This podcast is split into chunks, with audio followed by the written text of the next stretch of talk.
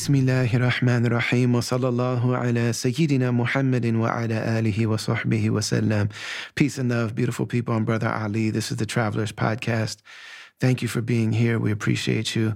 Before we dive into this particular episode, I just want to dedicate it to a great, legendary OG pioneer, elder brother, uh, co traveler on the path of meaning and spirituality that we lost this week. Um, you know, it seems like we're losing a lot more people as time progresses. And it might just be because of the time of life that I'm in. You know, it might just be because I'm in my 40s. And so we're starting to, you know, the, more you age, the more people you lose. Uh, it might also be because of social media. You know, it used to be that there was a time when you would have a memory of somebody that you used to be in touch with or somebody that you used to follow and you just hadn't heard from them in a while. You'd be like, what happened to so and so? And then you ask around or you look it up and you find out, oh, they actually passed away a couple years ago. Oh, that's a trip, you know? And now, because of the people that we follow on social media, it's very likely that you'll hear about it immediately. And so it may be that. You know, I think that there is something about this time where we're losing more and more people and we're losing really iconic figures that there's really not a replacement for. When somebody leaves this particular plane of life, then we're stuck here without them. You know what I'm saying? And it, it can be really challenging because it's like, man, this this life that we're in is really challenging, really difficult. And one of the things that makes it manageable and even sweet is that we share it with people. And that's really what this podcast is about. That sometimes things are so crazy and you you share that that bonding experience with someone else who's in that predicament or that situation with you. And it's almost like the crazier it is, the more we our hearts are bonded together because of what we're going through together. And there are people that make it livable because of the fact that they're here. Some of us shine so bright that we light the way for others the co-travelers. That's what this whole thing is about, this podcast. So I haven't shouted out every single person that passed away. That's just not something I usually do. But just yesterday, when I'm recording this episode, yesterday, I attended the janazah, the funeral service, the homegoing of one of our legendary pioneers and OGs by the names of, of Shems Friedlander, who passed away a couple days ago here in Istanbul, Turkey. Shems was an old school Jewish American brother from New York who in the 60s and 70s was interested in Eastern spirituality and was part of the counterculture. He was an artist. He was a writer and a thinker and a visual artist and a filmmaker. And he really did really dope work. And so, so many people at that time, because of the Beatles and others, were starting to look towards India uh, and just really reimagining who they could be and what the meaning of life might be, questioning the narratives that they have been raised with, and thinking that maybe somebody else may have some answers that might speak to us. And so a lot of them went to India or, you know, looked towards India and got gurus and and, you know, got a, a mantra and things like that. There's a lot of folks that did that. But there was a crew of them that actually on the way there, either they, you know, were taking a train that uh, stopped in places like Morocco uh, or other other places in the Muslim world, and actually instead of getting a guru, they got a sheikh, and instead of connecting to Hinduism, connected to Islam, especially through the spiritual traditions and these like cultural spiritual institutions uh, that are called tariqas, or uh, some will call them a Sufi order. But these are cultural and spiritual uh, fraternities that people are part of, and they have certain practices and they have certain rituals that they do together, uh, remembrance of the names of God, and some have chanting and some have whirling, and you know some have certain things that they read together. But all of them have love and service and togetherness. They travel together, and uh, one of the most well known in the world is are called the Mevlevis. And this is when you see the whirling dervishes. These are the people that take their spiritual lineage directly from Rumi, the great scholar and poet named Rumi, who's, who's uh, buried here in Konya, Turkey. And Shems Friedlander was a brother who encountered them back in the 70s and ended up becoming a Muslim. And for a long time, he lived in Cairo, Egypt. Uh, he actually was a professor at the American University there, and he eventually settled uh, in on the outskirts of Istanbul and spent a lot of time in Konya, uh, Turkey, which is where Rumi is buried. the first time I ever came to Istanbul, we visited what they call their tekke, which is like a cultural center or a spiritual, fraternal kind of lodge. And I realized that this man who spoke very little or almost no Turkish beyond pleasantries um, was really um, a communal elder and leader and somebody that people really loved and adored in that community. And so we came and visited and, and hung out for the day and just got to see, you know, got to witness some of the the traditions that this group holds. And we saw him be Shems Baba, you know, be like Father Shems. Shems in Arabic means the sun. And Shems was the person who came along and kind of interrupted Rumi. when, you know, Rumi was a was a professor of Sharia law. Like he taught the outward law of Islam, he taught theology. He was trained in the classical sciences, and that's what he was teaching. And the story goes that Shems was this person that showed up and grabbed his book while he was sitting uh, and reading to a big group of students. He was, you know, Rumi was famous. He was a famous public intellectual that was teaching. And Shems grabs his book and throws it in the water and says, When are you going to stop intellectualizing about your relationship with God and with your spiritual path? And when are you going to start being real and living it? And the people went to attack him, and Rumi says, No, he's right. And so the two of them developed this really deep spiritual kindred and bond. And Rumi discovers the spirit, the inner dimensions of the spiritual path in a way that had been sleep, in sleep in him before that. And so they become deeply connected and bonded. And then Shems disappears. Uh, some people say that Shems was killed. Others say that Shems left. But Rumi students felt really uh, they didn't like they had tension around this relationship because once Rumi started his journey of love, then it changed everything. You know, and that's what love does. Like it changes everything. And so they they started to be like, well, we don't recognize this guy. And, you know, some of the things that he's saying and doing, like, we don't really understand where this is, where he's going with this stuff. These are things that aren't in the books. These are things that have to be tasted. These are things that have to be experienced. And sometimes they create and cause and prompt and bring about and open up states inside of us that might not always feel sober, that might not always be easy to communicate or even possible to communicate. So some people say that Shem, that Rumi's uh, students, that his theological and law students, actually may have killed him, Shems, or run him out of town. But either way, Shems disappears, and so then Rumi has this like longing for his beloved, for his for his dear brother, for his co-traveler in the spiritual path, you know, for his like you know, mystical kind of uh, bond that he has with this person who, like, man, you made life make sense to me. And now you're gone, you know? And so uh, Rumi starts to rhapsodize about what about longing, and he realizes that we're all actually longing for our connection with with the source, with the divine. You know, he says, "Why does the the reed flute, the ney, that flute that they play when you see the the dervishes, why does that flute sound like it's crying?" He says because the, the that flute were uh, reeds that were on the bed of the ocean of the sea, and they were cut and they were removed from the from. So they're crying out for where they came from, and that the spiritual seeker is actually crying because they want to to reconnect with the divine.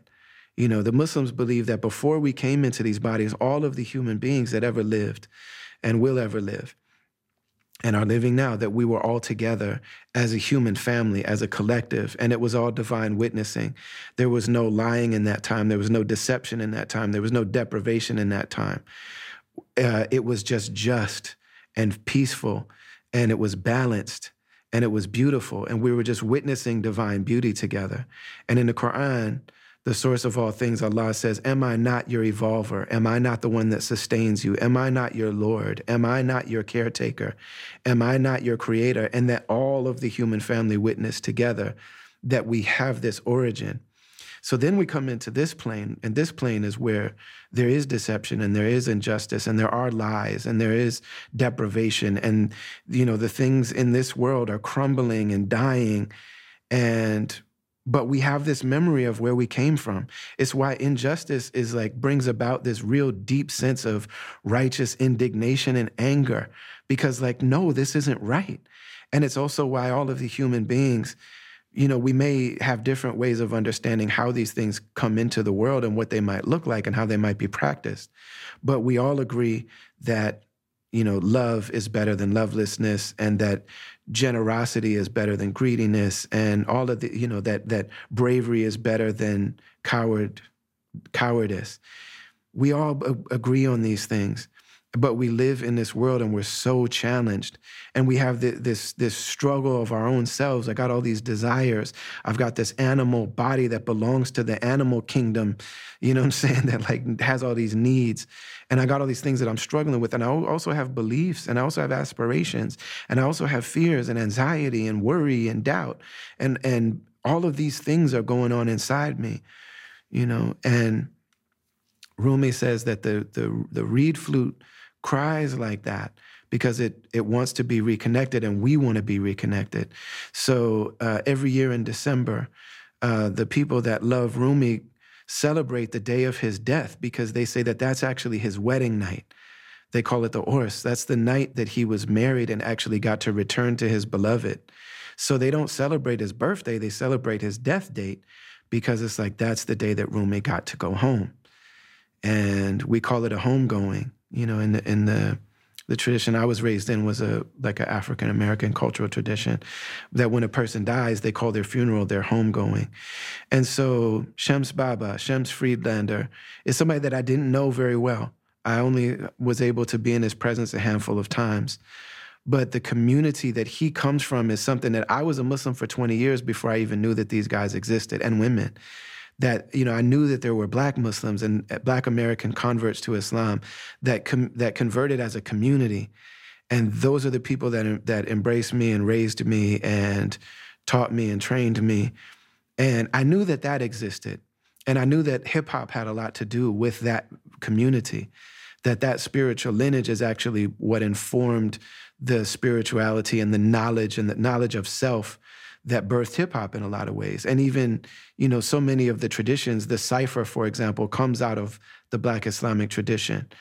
And so I knew about that, but I didn't know that there was this group of white hippies and counterculture, creative kind of people that became Muslims because of the spiritual traditions and the spiritual teachers and great people in Morocco and, and Pakistan and Egypt and other places around the world, and that these people are still alive and we can talk to them. You know, so I'm really grateful that uh, we got to to um, just be in the presence of Shams Baba. Not a whole lot, but I got to know him, and honestly, you know, his death is a great reminder of death in general, meaning that you know, so many times when, when death comes there's always going to be a certain amount of regret because it's the end of a period, it's the end of an era, it's the end of somebody's sojourn in this life. And there's there's always some type of regret that accompanies death. And um, you know, Shams Baba is somebody that I when I came to this country, when I moved to Turkey, I said, man, all right, now I can go and I can hang out with him and I can spend time with him. And I didn't I really didn't do it the way that I wanted to. So that's a certain type of, of regret that I have. But what's beautiful is that uh, I was able to be not only at his his funeral, but I was able to return to the Tekke uh, and to to be in this communal center in this lodge, and to be with the people around him. I was there with one of his longtime friends and with his sons, and with some of the people from the order, and um, I was able to witness some really beautiful moments, and I'm very, very grateful for that. And then the streets were packed with several hundred people out in the street, um, and we did the funeral prayer uh, for Shems Baba. So Shems, S H E M S Friedlander. If you get a chance, take a minute and and look him up. Look at there. There are interviews that you can see about his work and things like that. And so I want to dedicate this episode of the Travelers Podcast to Shams Baba, to Shams Friedlander. Uh, I want to talk today about a place that people hear about and it's referenced so much. You know, Mecca is a place that people talk about so much that sometimes people call it the Mecca. People would be like, oh, you went to the Mecca. And the reason that they say that is because anytime somebody wants to say that something is the center that some city or some place is the center and the origin of some global phenomenon, they always say this is the mecca of so and so. You know what I mean? It's a it's a metaphor. Like this is the mecca of so New York is the mecca of hip hop. Or people will say like I'm in the mecca of barbecue. You know what I'm saying? And and then I'm not gonna say the name of a city because places people fight over stuff like that. But like I'm in the mecca of baseball cards, or I'm in the mecca of comic books, or I'm in the mecca of so and so. People say that so much that they oftentimes that think that Mecca is called the Mecca, but we're talking about actual Mecca, which is the the birthplace of Islam as we know it, and um, is one of the places that people seek to go from all over the world, and only Muslims are allowed to go there. And I wanted to sit down and just share some reflections about this really amazing place and about this really incredible experience because uh, after 12 years, you know, 12 years ago, I made my first journey. Uh, I went for the actual Hajj. Hajj is the the big communal, like global mass pilgrimage to the city of Mecca and surrounding areas. And um, I did that 12 years ago in 2010. And I just recently, a few weeks ago, was able to visit again. I made the smaller pilgrimage, which is still a pilgrimage, and it's called Umrah. But Umrah is when you go and it's it's it's more of a small group or even an individual pilgrimage. And I actually did it as an individual. I actually this time went by myself. I spent a, a, a good amount of time studying uh, how to do these rituals on my own, how to lead myself and do these rituals. And so I was able to go. And I just I thought it would be a good opportunity because I honestly, when I was there, there are times when I thought about just pulling out my phone and recording some of the things that I was thinking and experiencing to share with the people that listen to this podcast. But I didn't want to do that. I didn't take photos this time when I was there. You may see there are photos of me from 2010, uh, with the first time that I went. Um, I was with a group of people, and a lot of us were taking photos, and I did that. But you know, one of the things that I came across is that it just might not. Now I don't know if if I feel good about doing that. And so I didn't take photos this time, and I probably won't when I go back, inshallah. But wanted to share some reflections and some thoughts on a place that a lot of people are curious about and have heard about, but even a lot of Muslims in their lifetime will not get the opportunity to go. So this will be thoughts and reflections on what I'm going to call the return to Mecca or the return of the Mecca, which was also the name of a Pete Rock and CL Smooth album and a really dope book, Return of the Mecca by by uh, my dear brother Sohail Daulatzai. Man, Daulatzai. Maybe we have him on the show. Be really dope to have him on. This episode of the Travelers Podcast is brought to you, as always, by the Zakat Foundation. And I'm going to do these at the beginning because I don't think I'm probably going to have the presence of mind once I start talking about these experiences to stop and do ad breaks. So I'm just going to say them now. Zakat Foundation has been rocking with us from the very beginning, and it's a global humanitarian organization led by Muslims, but they do incredible work all over the world. Uh, I really highly encourage you, even if you're not Muslim, but just want to be associated, want to, you know, give something to an organization that does incredible work wherever human beings are you know, they don't only help Muslims, they don't use their work to proselytize or try to convert people. They're just helping people. And the way that they do it is really creative and really authentic and dope. If you get a chance, go back a couple episodes. We uh, interviewed our sister, the marketing and strategist, amazing uh, kind of guru our sister Amna Mirza, who works with Zakat Foundation, and she's the one that really made the connection between that amazing organization and this podcast. So on social media, you can follow them on Zakat US. And or you could go to their website, Zakat Foundation, Z-A-K-A-T Foundation.org, check out their work and give something. It's like five dollars to give somebody a hot meal um, in Ukraine, in Palestine, in uh, you know, all over the world and um, you know look at that. Also check out their orphan relief program. $50 a month you're sponsoring an orphan. And for that particular program when you give $50 $50 goes to directly to the orphans and the people that are around them. Check out zakat foundation. We're also brought to you and sponsored this week by betterhelp online therapy platform. When you use our link to sign up with them you get a 10% discount. And we also get a commission for connecting you that supports the work that we do here at the Travelers Podcast. And so, BetterHelp is something I found out about through a podcast that I listen to, and because I live in Istanbul, Turkey, I you know I'm not I don't have access to therapy both because of the fact that most therapists are only licensed to tr- to work with clients that are in their state, and then also you know just the type of insurance. I, I don't have the type of insurance as a self employed person that really makes it affordable.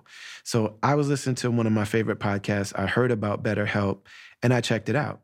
You go to BetterHelp and you start out by doing a questionnaire and they ask you, what is it that's bringing you to therapy?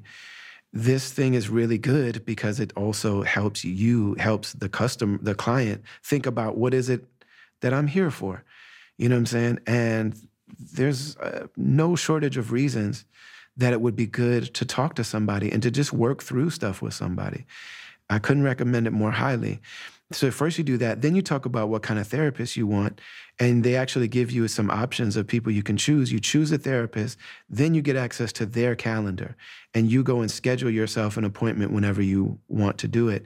Then you decide do you want to talk to them face to face? Do you want to talk over the phone? I like to do mine over the phone. Or, uh, or you can just start by messaging them, and then you have access to start messaging them immediately. And from the first time that I sat with my therapist on BetterHelp, I she gave me different ways of looking at things that were directly from my own words, from my own accounts. She was asking me, you know, what is it that you feel when this happens? And I'll explain it. And she say, oh, okay, well then let's take what you just told me and think about it from another perspective and just work backwards. So if this is the way you feel when these relationships fail, then what does it say about what your expectations were when you went into these relationships? Oh, okay. And did you were you aware that that's what you were seeking and did you communicate that to the other person? And it's like, man, no, I never thought about that. So it's really dope really, really incredible, and I couldn't recommend it more highly. So go to BetterHelp, B-E-T-T-E-R, help, H-E-L-P dot com slash travelers. That'll let you know that we sent you. You'll get a discount. We'll get a commission, and you'll get the chance to sit with a therapist that can really, really help with the with the experience we're having with ourselves. Couldn't recommend it more highly. BetterHelp.com. So I could really spend a lot of time with a lot of like background, and I just don't want to do that. I'm gonna do that as little as possible. Like if you listen to the show, you know, or if you know me, you know I love tangents. Like that's where the good stuff is. You know, I've um, there are certain texts, for example, um, you know, great Islamic texts, and I've either been in person with teachers that go through these texts, or like listen to their lectures and learning series about these texts.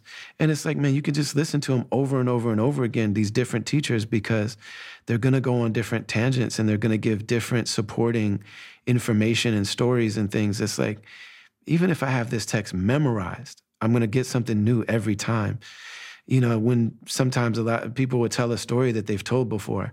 And one of the etiquettes of Islam, eh, eh, of the Prophet Muhammad, peace be upon him, is that if someone tells you a story they already told you before, he would listen again. And he wouldn't say, like, oh, yeah, I already know that. I already know this one, you know? And from trying to practice that, you know, I will, I realized that, man, people add details each time that that weren't there before, different contexts. And, you know, there's a great hip hop song that starts out, You love to hear the story again and again, how it all got started way back when. You know, hearing these stories over and over again is really good. And um, because of the tangents. So, but I'm going to try to avoid these tangents. I basically discovered the city of Mecca as a place that I wanted to go 30 years ago. There was just the 30 year anniversary of the uh, making and release of the Spike Lee's movie Malcolm X, that's based on uh, Alex Haley's uh, autobiography. That he, Alex Haley wrote an autobiography along with. So it's the autobiography of Malcolm X as told to Alex Haley.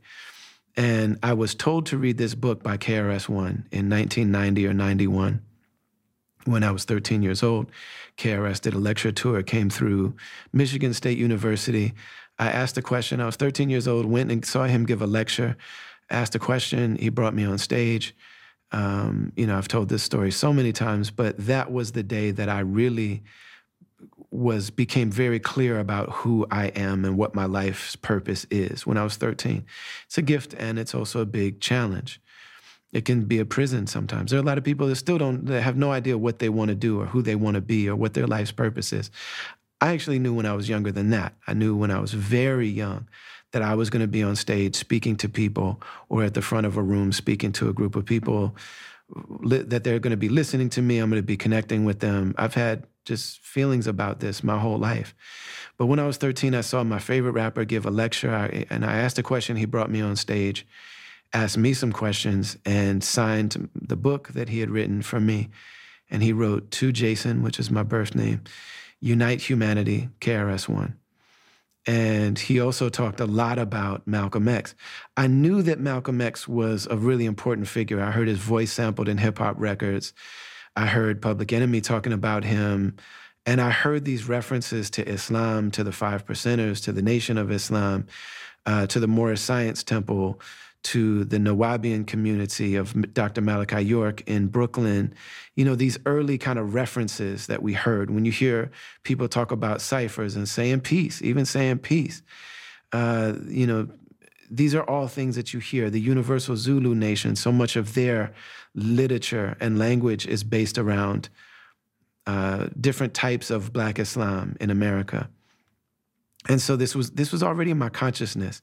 I was hearing Minister Farrakhan's voice. I was hearing Minister Khalid Abdul Muhammad's voice. All these prominently featured in the the songs that I love, and by bands and by artists and by rappers and DJs that I looked up to as more than just being artists, but also people who were telling me something and giving me a foundation of the type of person that I wanted to be. So when KRS One said, "You specifically should read the autobiography of Malcolm X," I went out and got it. And it took me a long time to read this book because I'm partially blind, I'm albino. So trying to read a book takes a long time. And it took me years to get through the book, even though it's a quick, easy read, you know. I had never read a full big book like that. I had never read a novel. I'd never read an autobiography. I, I, read little glimpses and clips of things here and there. And I'd listened to some books on tape and stuff. But that's the first book that I read from cover to cover. But it did take me a long time. And I, you know, I would I was a kid and I'm an artist, so I would read a chapter or two and get really enthralled with it. And then I'd put it down and I wouldn't come back to it for six months. But around this time, around Thanksgiving, 30 years ago, 1992. I was 15 years old. I was living in Minneapolis, and me and my younger brother had uh, a family that was like really great friends with us because they also had two boys our age, uh, Scooter and Boss. Shout out to Scooter and Boss. So uh, Scooter was my age, and Boss was my bro- my younger brother's age, four years apart. They also had a younger sister, Patrice. Shout out to Patrice. And shout out to Kim Cooper, who uh, started listening to my podcast, with the old friend from high school. Shout out to all the homies from Leroy and D-Roy and Shadell and Tone Mitch and everybody, all my friends from high school. Um, but man, uh, Scooter and Boss came to Madison with us from Minneapolis, which is where my grandmother lived. That's where I was born.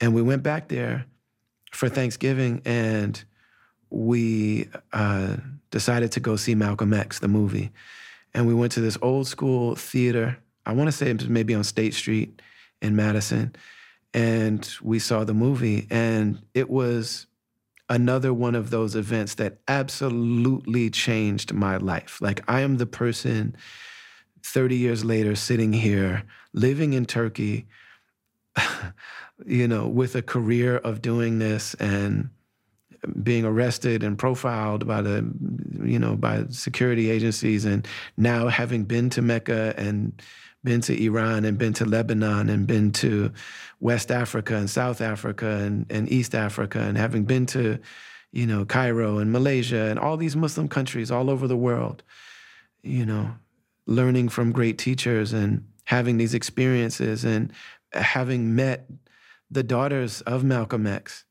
and uh, actually, the first time, I just remembered this the first time I was in Mecca, Malcolm's grandson, that they called young Malcolm, was actually there that year. I made Hajj the same year that he did. And we saw him and, and we were with him. And um, he was actually He was actually killed in Mexico a couple years after that. And it's a really, you know, difficult, challenging story. That young Malcolm, when he was a young man, actually set a fire um, when he was being looked after by his grandmother, Dr. Betty Shabazz, Malcolm's wife, and that fire actually took her life. It's just you know I've been around that family. If you watch the if you watch the video called Good Lord, go watch my video called Good Lord. Uh, you'll see a lot of amazing people in that video. Dr. Omar Farouk Abdullah, who's my primary spiritual kind of counselor. Uh, you'll see Ali Shaheed Muhammad uh, from Tribe Called Quest. You'll see Popmaster Fabel. You'll see um, a lot of incredible people, the reminders, and it's a lot of really amazing people. Dr. Suad Abdul Khabeer, the scholar that writes about hip hop and Islam and blackness, and see all these incredible people. And also, you see daughters of Malcolm X. Uh, and that was filmed at the Audubon Ballroom where Malcolm was murdered, where he was martyred, where he was assassinated. So that movie and that book absolutely changed my life. I went and saw the movie, and similar to reading the book, I had this feeling like this is the most truthful person that I have ever experienced. Everything that he said, including about white people, it didn't make me feel threatened or or disrespected or afraid or nervous. It just rang true. Every word rang true to me. And when he joined the Nation of Islam, I watched that transformation in the movie and read about it in the book. And I just said, I want to be whatever he is. I don't think I'm allowed to be what he is, but I'm going to strive. And from the, I'm going to try to be my version of whatever this man is. So I wanted to try to live like him. I wanted to try to be educated like him and be disciplined and be principled like him. And then at the end of his life, he, he was in the organization, the Nation of Islam that was started in 19 early 1930s in Detroit um, by Elijah and Clara Muhammad, and was uh, you know carried on, carried lives on to this day. And he was a, a, member of that organization and gave his life to it, and then had disagreements and was uh, somewhat disillusioned uh, by the, some of the, the experiences that he had. He left the community and he became a Sunni Orthodox Muslim. And he goes to Mecca. And in Mecca, he sees people from all over the world. On the, he makes the Hajj, and he sees people from all over the world. And he sees people that would in America would be called white. But he said these people aren't white. They just don't have that energy. They don't have that air. They don't have that posture. Said these are human beings and the blondness of their hair, the lightness of their skin, their features, the blueness of their eyes is just almost like an accidental reality. It's just one of the descriptive features of them, but it has nothing to do with their souls.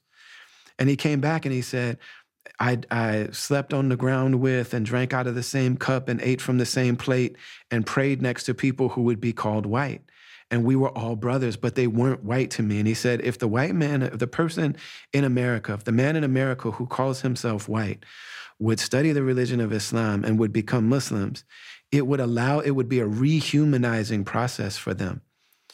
You know, he said this, these concepts are dehumanizing, the concept of whiteness. The Nation of Islam says that the white man is the devil. And what Malcolm came to believe is that European American people aren't biologically devils, and he certainly wasn't talking about individuals.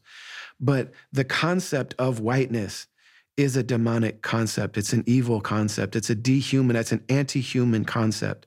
This idea that really doesn't mean anything other than I'm supposed to be superior to other people just based on the body that I'm born into. That these bodies are the standard by which everyone else will be judged. And uh, this concept actually, when you look in the Quran, Iblis is the the being who worships God, uh, who worships Allah before the human beings are created, and when the hu- and and he's created from fire, and when the human beings are created uh, from dirt, from clay, from mud, from the the the earth, uh, the Creator uh, orders all of creation to bow to the human being. And they all do it except for Iblis, because Iblis says, I'm better than him. In Arabic, the words are, Enna khayru minhu. First of all, this is the first being, the first created being that ever says the word I, especially to the creator. Enna, I, me. Enna khayru minhu, I'm better than him because I'm created from fire and he's created from mud. So this idea that I'm superior just based on my physical being and my makeup, I'm better than somebody else, is what changes. Then Iblis starts to be referred to as shaitan, as the devil. And shaitan isn't the enemy of God in Islam. Shaitan is the enemy of the human being, who, because the human being is created in the Quranic narrative uh, to be uh, the representative of God, to be the vicegerent of God, to be the, the representative of the creator who has the ability to make decisions for themselves. And the angels actually ask the question okay, so you're making, you're creating this being who can make decisions for themselves and who has agency and who has uh, what Christians later called free will. Does this mean that they, aren't they going to shed blood? Aren't they going to cause all type of mischief on the earth? And our scholars say that all of the evil that human beings have ever done is in that question. So the slave trade and genocide and rape and murder and theft and every evil thing that human beings have done to each other is all in that question. And the answer is, I know what you don't know. So Iblis comes along, Shaitan comes along. The angels just ask the question, but the, and the Creator is saying, I don't. I know things that you don't know about them, and that's this deep mystery of life. Is like, why do human beings do so much evil to each other? And why are we forced to experience these things? Why does that seem to be part of this life? And it's a major theological question. But Iblis, Shaitan, the devil is the one that says, they're not what you say they are. They're just low. They're just animals. They're just the worst of the worst. They ha- he has the lowest opinion of the human being, of the human potential, and believes the worst.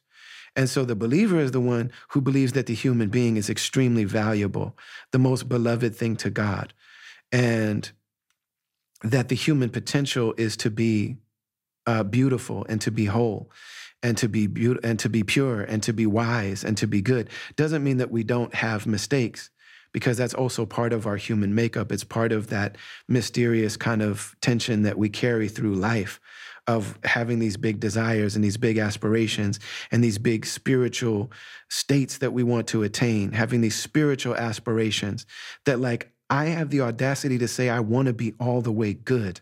I'm not that. I'm not there but I'm not going to aim any lower than that. I'm going to aim at I want to be a completely virtuous person.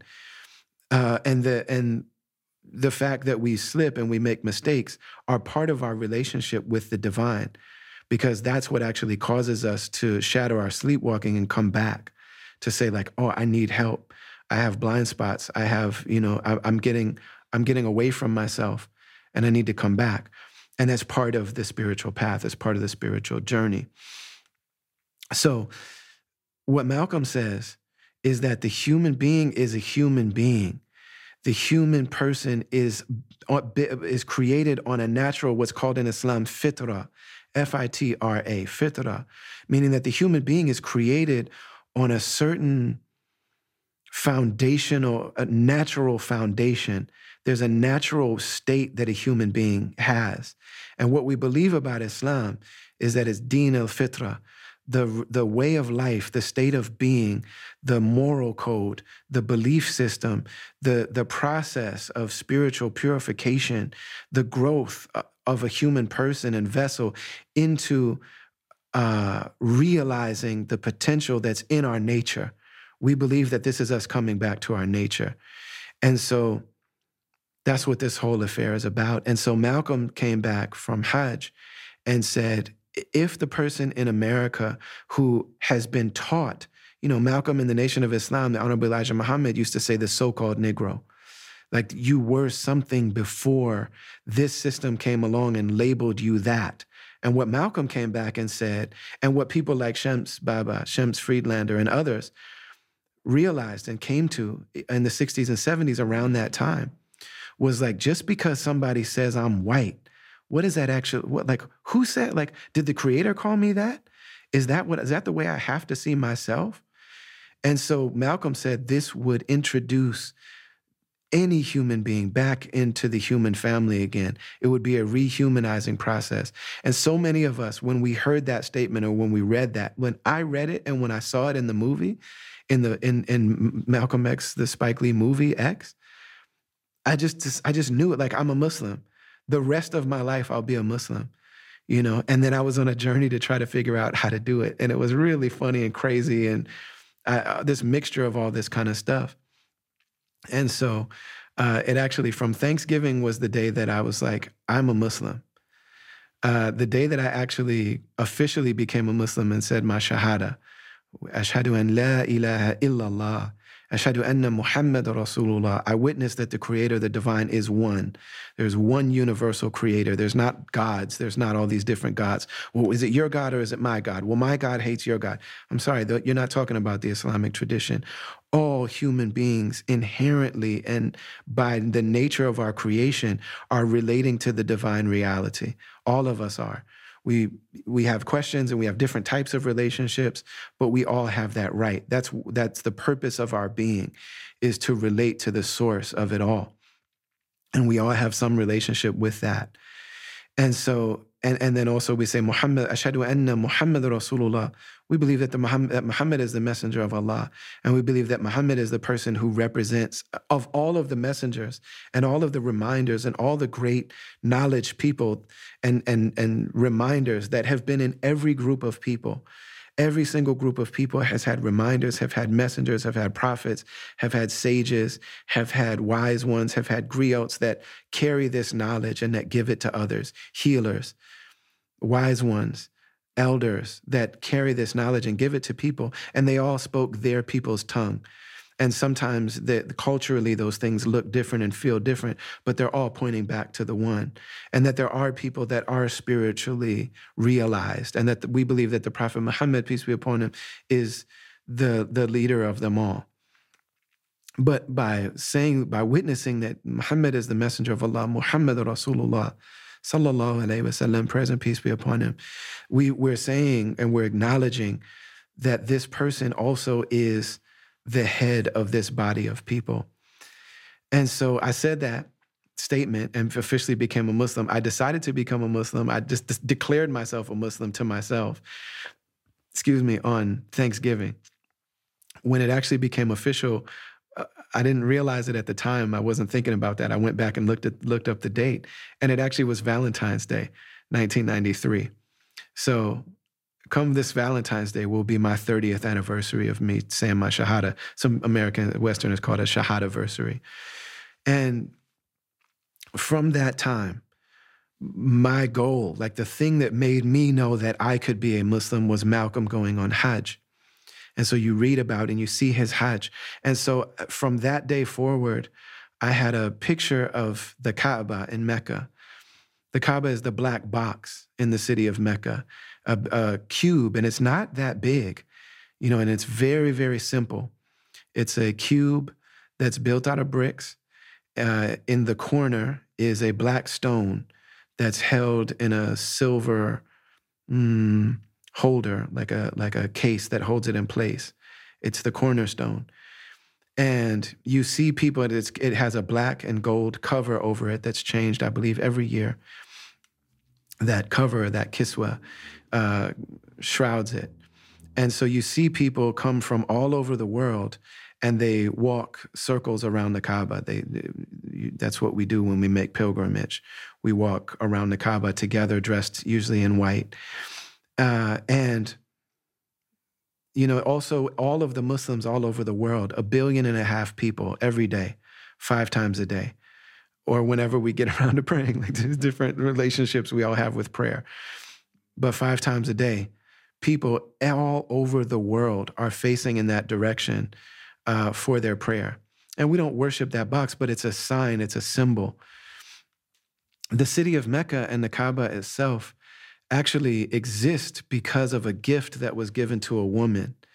And many of our teachers say that she was actually a black woman, uh, a woman named Hagar or Hajar, who was the uh, wife of the prophet Abraham. In Islam, we don't believe that she was a handmaiden or, or a mistress or something like that. We believe that she was his wife. Abraham had a child. He had uh, two children with Sarah and with Hajar, with Hagar. With Sarah, he had Isaac, Ishaq. With Hajar, he had the son Ismail. Uh, prayers be upon them all. Prayers and peace be upon them all. These are prophets in our eyes. These are, and, and Abraham especially is a founding prophet in our eyes. So is Moses. So is Jesus. Uh, we love Jesus' mother. We, we regard Jesus' mother to be a perfect human being, Miriam. Mary, we regard her to be a perfect human being. And we love all of these people. These are very, very important people to us. And when people disrespect them, we actually feel disrespected too. I think sometimes people have feelings towards the Catholic Church or whatever, and so they diss Jesus or they mock Jesus. I saw somebody I know that dressed up as Jesus for Halloween, and it hurt my feelings. I know they didn't mean to, and I'm not mad at the person, but like, I love Jesus. You know what I mean? And I love anybody that loves Jesus. you know what I'm saying? Just because of my love for Jesus. So, the city of Mecca exists because this uh, woman, uh, Hajar, Hagar, was, was sent out uh, into the desert with Ismail, with Ishmael, and left there to just trust in God, to trust in the Creator. And there are two mountains or, or kind of like small hills that are still there, and we still, our, our rituals there are based around this she was walking back and forth between and, and jogging back and forth between these two hills because she was trying to get up on a high place to find water and to find life or to find some way that she could sustain her baby because she's out there with her baby. And the creator gifted her with a well called Zamzam. And this well flows to this day. And literally millions of people travel all year round from all over the world. And it's enough water to share with everybody. It's a miraculous well in the middle of the desert. And that the existence of that well, and then Abraham came back, and Abraham and Ishmael built the Kaaba that you see there now. So those in Mecca, those are the three sites that we're going to. The Kaaba, and the, again, the cornerstone of the Kaaba is the black stone. So we have the Kaaba. That's the first, uh, the first house of worship built and uh, in this lineage. And then also the well of Zamzam and the two hills of Safa and Marwa. This is where these rituals are done, especially when we do uh, the the smaller pilgrimage. But even the, the the big communal pilgrimage, this is where these rituals are done. And so this entire city exists because of the gifts that were given to this woman and Zamzam. And when we go, there we're at, we we trace her steps so one of the one of the most important rituals is to walk and jog uh, briskly in between these two mountains and to drink from the well of Zamzam. And so one of the amazing things that we see is that people uh, the the the just the confluence, the coming together of people's spiritual aspirations, their desires, their love, the, the entire spiritual journey that's symbolized in that prayer that we all that the Muslims do five times a day, where we stand up before the sun rises and we wash our bodies and we stand and we recite the Quran in Arabic and we try to recite it beautifully if we can. And we bow and we prostrate, we put our faces on the floor in all in that direction. And we're all doing essentially the same prayer. It's, it's, it's essentially the same for all of the Muslims. There are, there are minor differences, but any Muslim can pray next to any other Muslim.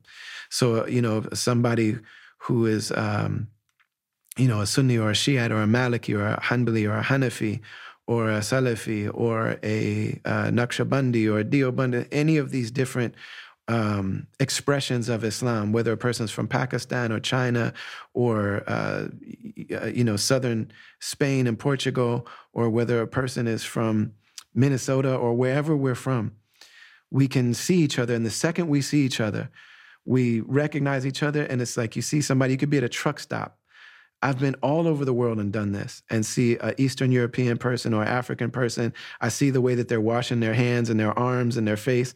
It's like, oh, he's getting ready to pray. And we don't even speak any of the same language. We fall right in and pray next to each other. and then we hug each other and keep it moving. It is one of the most beautiful human, humanizing experiences that a person can have. I'm gonna cry, but I'm good. So I from the day that I decided this, I've had a picture of the Kaaba in my home. And there are times when I traveled uh, on tour where I would have a picture of the Kaaba in my suitcase. And then when I didn't have, you know, and I kept a picture of it, so much so that when my family moved out of our house in Minnesota to, to come and live in Istanbul, I had this one particular from the from the time we moved into our house in Minneapolis. Uh, I hung up this picture of the Kaaba in Mecca. And my four year old daughter, she's four now, but she was like two and a half at that time. And she's most my probably my most religious baby of all my kids. and um, she feels very, very connected to the Kaaba. And she said, you know, the Muslims make salat, daddy? I'm like, yeah, you know, we're all praying in that direction. And she that was just always in her house. And it was two year and two and a half year old baby. And when we, she asked me every day, Daddy, the Muslims make salat, the Kaaba? Yes. Yeah, baby, that's right. And someday you're going to go there, inshallah. And so when we were moving out, one of the last things we did was take our pictures off the wall. And she lost it. When we took that picture down, no, don't, daddy. The Muslims got to make salat, daddy. It's like the Muslims are still going to make salat. It's not about this picture, you know? It's not the picture but I've always had this this picture up in my home.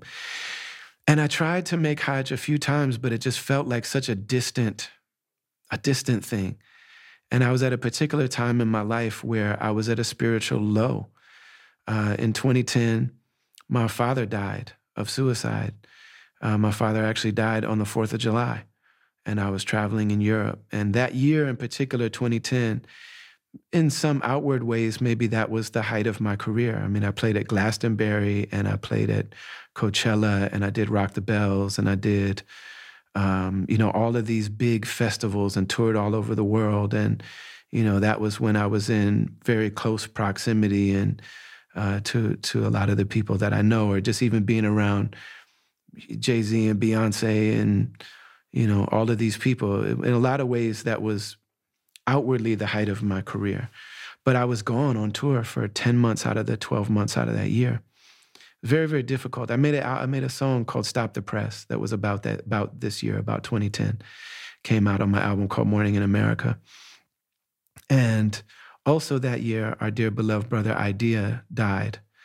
A person that we came up with and loved really, really dearly. It's like when the most special person kind of like the heart and soul of your crew, of your team, of your, you know, of your association, that person dies really unexpectedly. And it, was very difficult. Also, me being gone so much, me and my wife were really struggling.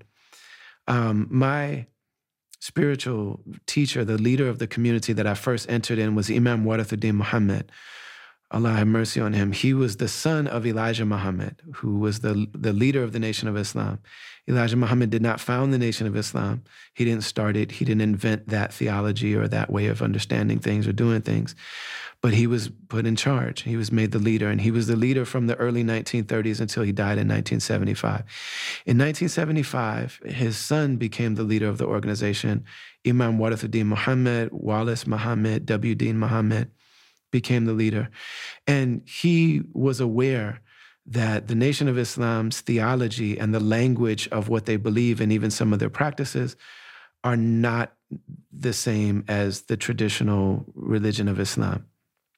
There's a lot of difference here. And I say this with all due respect to the Nation of Islam because that is both the community that birthed, that's the experience that birthed my community. I'm a Muslim because of that community. And also, my dear friends are still in uh, that understanding and in that practice, and it has evolved and it has it's uh, it's grown in time. So I, Imam Warithuddin Muhammad, W.D. Muhammad, became the leader of that organization, that community, and uh, around half a million people, or se- many, hun- several hundred thousand people, made a transition into traditional Orthodox Islam as it's understood around the world. Um, Minister Farrakhan initially made that transition with Wallace Muhammad, but then um, he wasn't pleased with it. And there were a number of people in that community that weren't pleased with these changes. And so they wanted to reinstitute the Nation of Islam. And he did that. And there was a, a party of the people that, that did that. And so there were kind of like two communities or two groups that he, that came out of the Nation of Islam. Minister Farrakhan's more more um, the one that was more in line with the way that that community had been from 1930 to 1975, and then there was the community of Imam Warthi Muhammad that was still very culturally and socially black American, uh, but the practices and the theologies were in line with Sunni traditional Islam. And so those communities were, you know, in some ways they were at odds. You know, they, they, they definitely had different views and visions and understandings. But I was in the community of Imam Warithuddin Muhammad in 2007 or 8, I want to say. Um, Minister Farrakhan and Imam Warithuddin Muhammad reunited those two communities, which for my generation was um, really beautiful news to us because our parents' generation went through that split. My generation that, be, that, that came up in the 90s, we didn't go through that split. You know, we love the Nation of Islam. We love the five percenters. We love, and yeah, we have theological debates and stuff like that. And there were people that, you know, sometimes didn't have the great, but for the most part, we loved each other and we understood each other to be part of the same family and same lineage and heritage. So then in 2009, I want to say, uh, Imam Warthi Muhammad, or maybe 2008, passed away. And I was just, by 2010, was at just a real spiritual low point. And I was really struggling. And I talked to my dear brother Amir Suleiman about it, and he said, You have to make Hajj. This is the time. You've got the money, you're creating your own schedule. Um, you know, Hajj is actually in in the winter time, and it actually was around Thanksgiving time, I want to say, um, or maybe right before. But he said, you know, this is a good time to go. And you have to go. You just have to. And he said, the group that you should go with is called Hajj Pros. The, when, you, when you make Hajj, there's millions of people there and you go with a group. Um, and the group that I went with was a group out of Atlanta called Hajj Pros. And I recommend, I could not recommend them more highly. Uh, it's a husband and wife both of them, uh, the wife I've known, Shahida Sharif, I met her in 1997 or 8, maybe, maybe 1996, the mid 90s.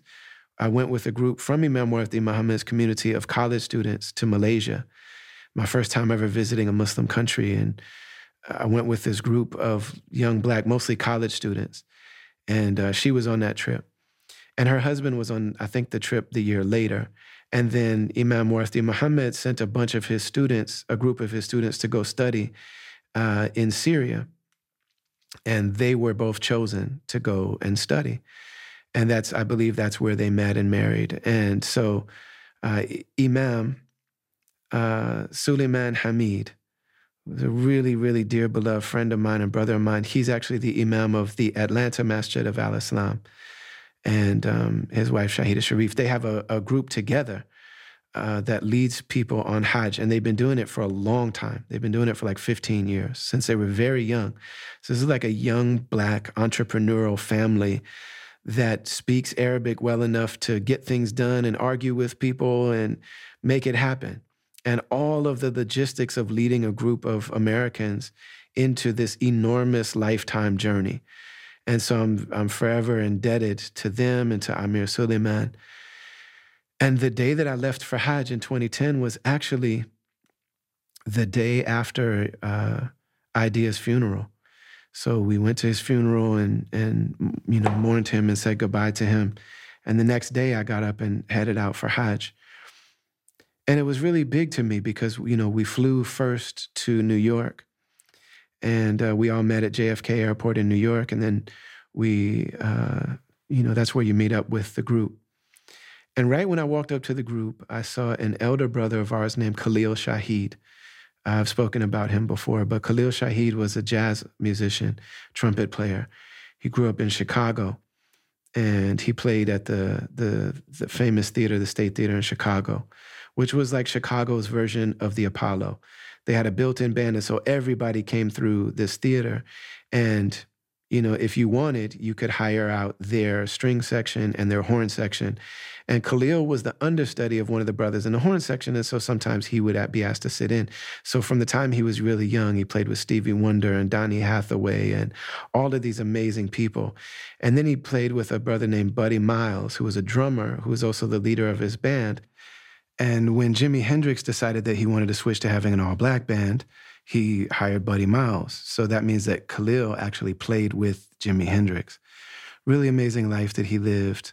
Uh, he settled in the Bay Area when he became Muslim and founded a group called Oaktown Jazz to teach jazz and did a lot of joints at Yoshi's in, in the Bay in the Oakland and things like that.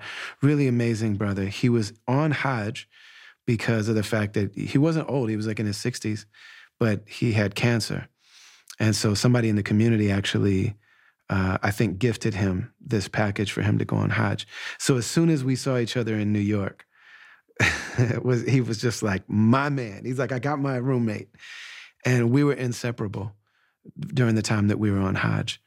And um, you know, Khalil had been he had started taking medication for the cancer, and it was affecting his memory. And like I said, he was a sharp, sharp, sharp brother, and he hadn't experienced memory loss before. So it was just a really beautiful experience that we had, you know, um, being there with him and him really contemplating if if this may be the last chapter of his life, and it turned out that it was. I think he maybe died a year or so later, and um, you know, we just had that experience together.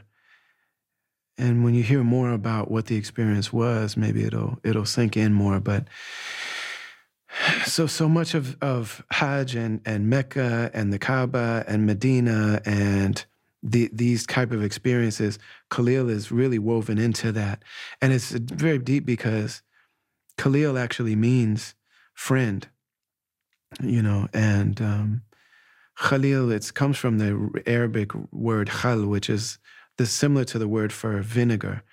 And all these different pieces and ingredients go into making vinegar, and they congeal together over that process to the point where you can't tell where one of them starts and the other one ends. And so to be a Khalil is a certain one of the many words for friends, but it means that we're so close that there's no really difference between us, you know. And so we we really were known on that trip, and it was about two and a half or three weeks that we were together, having these really life altering experiences, um, you know, and, and, it was a really beautiful time together. Uh, and like I said, we lost him not long after that. So we left from New York and we flew to uh, Cairo. In Cairo, we actually got into our what they call ihram, which is a state and it's also a dress. So the state of ihram means that you go and you take a shower and you don't put on anything that that has any scent. So you don't wear deodorant, you don't have soap, you don't wear scented oils, you don't have any of that stuff. You take a shower with pure water. And if you uh, use any products or anything like that, nothing can have any scent to it. And women can wear whatever they like, but men strip down basically to just two white cloths. And when I just saw Shams Baba uh, when he was being buried, uh, they they actually re-wrapped his cloth, and I was able to be in the room. Uh, I was blessed to gifted to be in the room when they did that. And so these are the same two cloths that Muslims are buried in. You know, we don't, we don't get embalmed. Uh, we're we're washed. Our bodies are washed, and then we're buried. And um, so you get into these two white garments. It's it's basically like a really big bath towel one of them you wrap around your lower half, your waist, and you tuck it in like a bath towel, and then you roll it like a belt. Um, but you're not wearing any clothes other than that. So you it, you know it's not. You don't have underwear on. You don't have socks. You don't have. You got sandals. Uh, the sandals have to be showing. Most of your foot has to actually be out. So you've got sandals, and this this one uh, kind of bath towel around your lower half, and then the other one you wrap it around your top half, and that's it. You don't have any other clothes on other than that.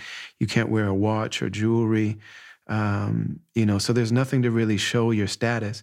You can carry a bag, um, eh, you know, but nothing can be wrapped around you. No stitched garments, no you know, nothing beyond that.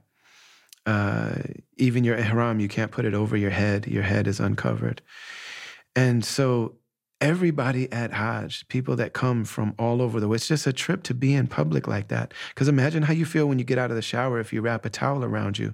Like you're in public like that for like a week at a time, doing these really physically challenging, uh, you know, ceremonies, these like sacred uh, rituals that you're doing with your physical body in the hot burning sun and the heat and it's the natural smell of your body. And during that time you can you can take a shower but you can't really get in and scrub and you can't use any products and stuff like that.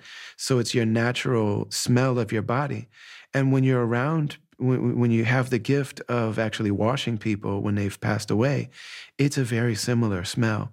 The smell from hajj of being around all of these bodies. And you, a lot of times you're in really cramped quarters. So when you go around the Kaaba, especially on the Hajj, when there's millions of people, is, I'm not exaggerating when I say there's three to five million human beings, all in these tiny cramped quarters doing the same thing at the same time, all trying to do the same sacred rituals at the same time. And I mean, people are just literally on top of each other.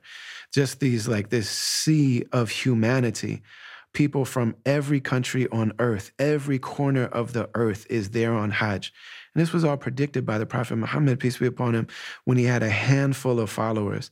And most of them were from Arabia, you know, and he had like a few Africans, he had a few Europeans, you know what I'm saying? He had a couple Persians, a couple, you know, but for the most part, he just had a small handful of followers. And it was predicted that people announced the Hajj to them. And you'll see that وَأَذِنْ فِي نَاسِ حَجْ يَأْتُكَ رِجَالًا عَلَى كُلِّ دَامِرٍ You'll, you'll see people coming from every corner of the world, and they'll be coming on every means of transportation, even people riding camels. And I mean, there are people that walk to Hajj from Africa.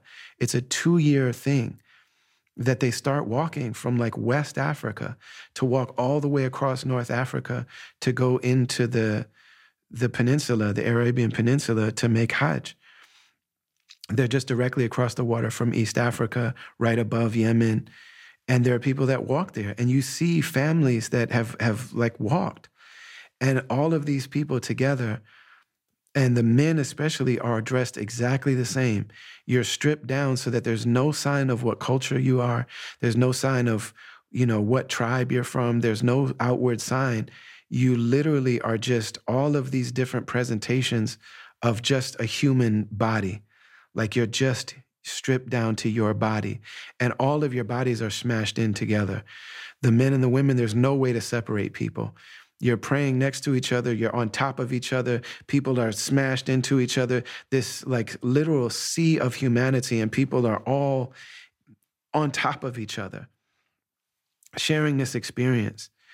And there's every type of disposition, people speaking every type of language. You know, there, there are people that are exacerbated. There are people that, you know, are, might get hurt. There are people that are, you know, it, it looks like they're floating, like they're covered in light. You know, there are people that are angry. There are people that are guiding others, helping others. Um, this really incredibly profound experience. Uh, the other restaurants have an hour in the morning and an hour at night where the food is just free, no questions asked. Fi sabilillah, just in the way of God you know and you'll see people go and get these like boxes of food like maybe a box from almost something the equivalent of like a, a, fast food place and they'll carry it back and they'll sit down and four people will get around one value menu and eat together like share one meal. And there's a portion of the time when you're sleeping outdoors like you sleep out under the stars you know with a group of people because you're in this place called Muzdalifah outside and you're collecting stones you know, everyone is going around the Kaaba. Everyone drinks from the well of Zamzam. Everyone runs on those two jogs on those two mountains, Safa and Marwa, where Hajar and, and Ismail were looking for water. You pray in the place where Abraham stood. There's a marker there that shows where he stood. You try, if you can, to touch the black stone or even to kiss the black stone with millions of other people all doing the same thing. And everywhere you look, there's just human bodies human hearts, human souls, human minds, you know, ha- all engaged in this experience at the same time. And it feels like all of humanity is there. You sleep in uh, outside in Muzdalifah and you collect stones to throw. You go to another city called Mina where they have these three stone pillars that symbolize the internal struggle against uh, the evil uh, that that we have to struggle against. So you throw stones at these for a couple days. And during that time you sleep in tents. And you're still all this whole time you're wearing these two garments with no drawers on and no cologne and no rudimentary oil and no you know nothing. This this is just you're you're there in your human vessel in basically your death shroud. You're basically wearing a death shroud with all of these other human beings and when i first arrived in mecca you know, they say that the the way that you feel, they said, you know, we're going to go to the hotel first. We're not going to the Kaaba immediately. We're going to go to the hotel, get a little rest. It was a really long travel experience to get there. I had to get a note saying th- that I was Muslim uh, because my first name is Ali, but my middle name and my last name are not Muslim names. And you know, this like, is this person really Muslim? You have to be Muslim to enter into the precincts uh, in Mecca and in Medina, where the Prophet Muhammad, peace be upon him, is buried, and where his mosque is, and his home is, and his wife is buried, and his companions are buried. And so, you know, I, I needed a letter. And so the people in, in Minneapolis provided a letter showing that I was Muslim. And um, so you have to be processed and, and checked in. And it's just a very, very long experience of travel. So the leader of our group, Imam Suleiman Hamid said, we're gonna, we're gonna rest. We're not going straight to the Kaaba. We're gonna go to the hotel and rest, and then we're gonna go together because the state that you're in when you first see the Kaaba is important. But there was a an experienced brother among us that had been many, many times. And he said, um, I don't know about y'all, but I'm when I get there, I'm going straight to the Kaaba because I want to see it. And I said, I'm going with you. And I told her I was in this real spiritually low place. And my prayer when I left, when I got on the plane, is like, I'm not feeling it. There was a time in my life, prior to that, just a few years prior, like I was one of the imams of the mosque that I, in Minneapolis. I helped to build the mosque there, and I gave the first sermons there, and I helped a lot of people convert to Islam. And I was there, and I read the Quran for them when they converted or when they had children or when they died or when I facilitated people's marriages and did counseling and I taught Arabic and I taught kids and I was one of the main people at the mosque that that others were leaning on for strength and guidance and instruction even from the time I was 15 years old. I worked full time for the mosque when I was 18, 19, 20. I got fired for coming into work late too much because I'm still an artist, you know what I'm saying? But that was my role. And like the people in that community, that's what they knew me for.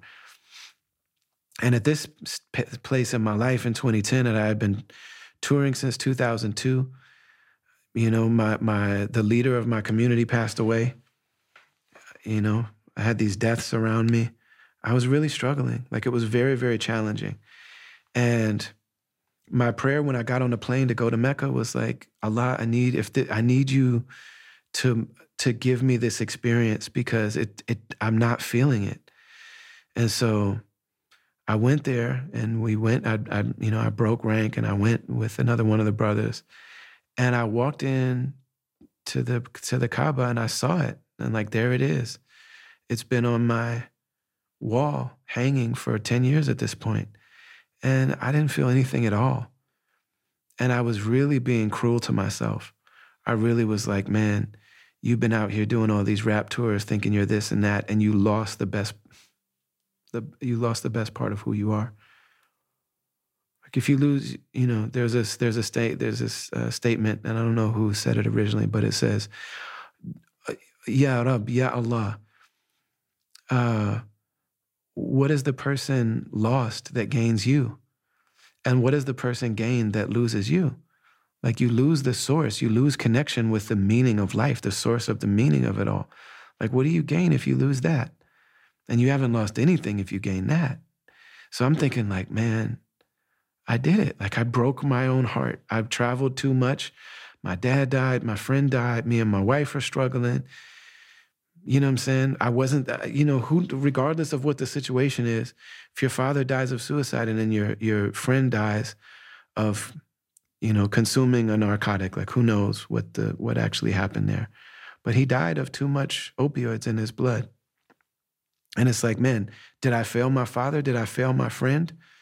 What's going on with me and my wife? I'm away from, I got children, I'm away from my kids. I'm on these stages. I'm, you know, I'm at Rock the Bells with with Beyonce and Jay Z and what. But like, if I lose this, what then? What is it all for? Like, did I actually destroy myself by doing this? Which is like what people warned me about. I really felt that might be the lowest feeling that I've ever had, and I've had some low times.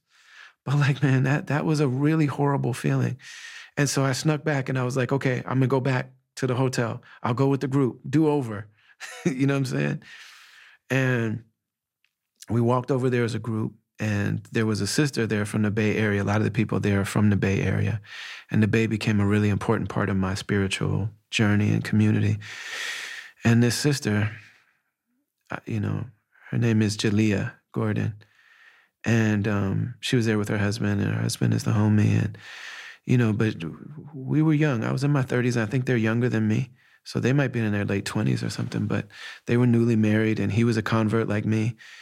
And uh, he used to work with the Jacka. May the Jacka rest in peace. Allah have mercy on the Jacka, really prominent, well known, beloved Muslim uh, brother from the Bay that a legend in the Bay. And um, so, you know, I, I happened to be very close near her, like when our group was walking in. And so I looked at her when she saw the Kaaba for the first time. And I just saw these like uncontrollable tears just fall out of her eyes because she had been raised a Muslim. Her mother was Muslim. I think her grandmother's Muslim, if I'm not mistaken. But she was raised Muslim all her life and African American sister. And I just saw her response and I said, that's a believer. Like that's somebody whose heart is connected. That's what you're supposed to feel you know and so we went through those first couple days and i by myself would get up in the middle of the night and go over there because you know i'm albino so i'm the sun is really difficult for my eyes and skin. So i would go there in the middle of the night and i would just sit by myself and just like what's wrong with me? And one of the days i was waiting for the morning prayer to come in and i had my eyes closed and i was just reflecting. And the thing that did it for me was that I realized I was just thinking about all the things I've ever prayed for. And I'm not a person, especially at that time, that prayed for like detailed things, even though I know that that uh, it's it's good to pray for everything. There's you know, there's nothing too small to pray for. But I did, hadn't prayed for small things at that time. But I prayed all my life that I wanted to make music and I wanted to be able to do that for a living. And I wanted to be able to share my message and have people listen to it and have it matter. Like I wanted to have a message the way that KRS did when I saw him when I was 13 years old. I wanted to affect him, to I wanted to be of use the way he was. Like I looked at KRS One and Chuck D and Rakim and all these people, and like I want to be a good person and I want to be uh, of benefit to the world. And I want to tell my truth and have it benefit people the way that they did. I want to give what was given to them and what was what they gave me. I want to give that to others. Along with I want to be, yeah, I want to be the dude on stage too. You know, and I want to be respected by my peers and all that stuff. All of that was in that prayer, you know, and I wanted to be, I wanted to have love. You know, I was married for 10 years. I married the, the basically the, you know, a Muslim girl in our community. And, you know, I just got married when I was 17 years old and I was married to, to her for almost nine years, or for almost 10 years, for over nine years. And it was a really rough marriage. It was rough and it was difficult when we had a son, you know. And I prayed, like, I want to be in love. Like, I really want to love somebody that really loves me. And it's okay for it to be difficult. It's okay. And you know, me and my wife, I've been married now for 19 years with my current wife. And that's, we love the hell out of each other. And it is really hard sometimes. We are very, we've hurt the hell out of each other, but we really just deeply want it to work so bad that like no matter what we've faced so far, and may I make that always be the case. But we've been through a lot. We've been through a lot. I have really embarrassed myself in front of that woman, and we love each other. And she probably feels the same way. I know she does. But it's, you know. And then, you know, I had a son, and I always wanted a son. But I also really wanted a daughter. And I asked God very directly for a daughter. And, you know, and I just thought about my daughter. I now, I now have three daughters, but at that time I had my eldest daughter. And I just thought about her, you know? And anybody that knows her knows that she's just the coolest person in the world. Like she's just so, like even when she was little, when she was a baby, like when she was a toddler, ter- was supposed to be terrible twos, she would go to bed and me and my wife would be sitting there watching TV something or something or watching a movie or something. And we'd be like, hey, am I crazy if I feel like waking the baby up because I just want to hang out with her? Like, we would be done with the day. And most people are so happy when their kids go to bed. And we would just wake her up to hang out. Like, she's just the coolest person in the world. And um, I just thought about her little face. You know, she was maybe two years old at that time. And, um, and then I said, man, and I always wanted to come here. Like I always wanted to go on Hajj. Like this, I've wanted this for all this time because this is what made Malcolm X want to accept me into, into, into his religion. Like this is the experience that Malcolm X said, like, yeah, you can be you can be what I am. And then all of these elders and all these people, like this is the experience, you know? And so I'm like, here I am. This is what I've always wanted. And I opened my eyes and I just realized that every single thing I've ever prayed for, everything I've ever asked for, when it's all ridiculous, like a lot of it sounds so ridiculous. You know what I'm saying? Like I'm from Minnesota and I look like I look. You know what I'm saying? Like why? Why should I be at, at Rock the Bells with with hanging out with De La Soul, watching, you know, my friends watching uh, Ali Shaheed Muhammad and, and Tribe Called Quest rock a set. And you know what I'm saying? Like, why should Rakim, why should somebody come get me and be like, Rakim's asking for you? You know what I'm saying? Like, what is, what is this? What is this life? And like all of these things that I asked for, not to mention all the things I never thought about, like all the things that I wanted, all the people that I wanted to be close with. I'm close with all of them. The people that I, that I love, you know, and and it's just continued to grow since then. But I just, it really was the gratitude and the realization that all these things that I asked for, that I got all of.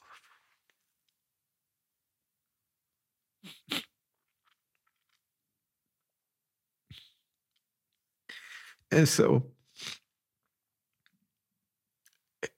then the harshness with myself just melted. And it's just like, you know what? All of this is part of this journey all of it. Nearness is part of it, and even distance is part of it. Like it's all part of a relationship. Like this is a real living relationship with the source of it all.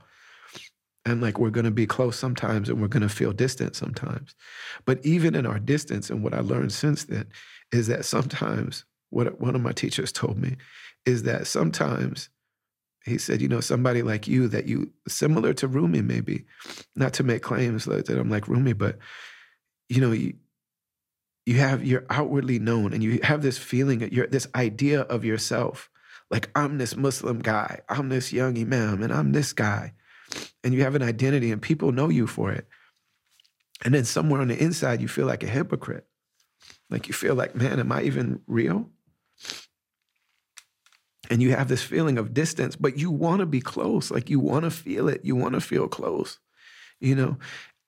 And uh, what one of my teachers told me is like sometimes Allah allows people to be in that state, and then so that when He brings them near, they they they have tasted it, they know it on a different level. That's not about books. That's not some lecture you heard from somebody else.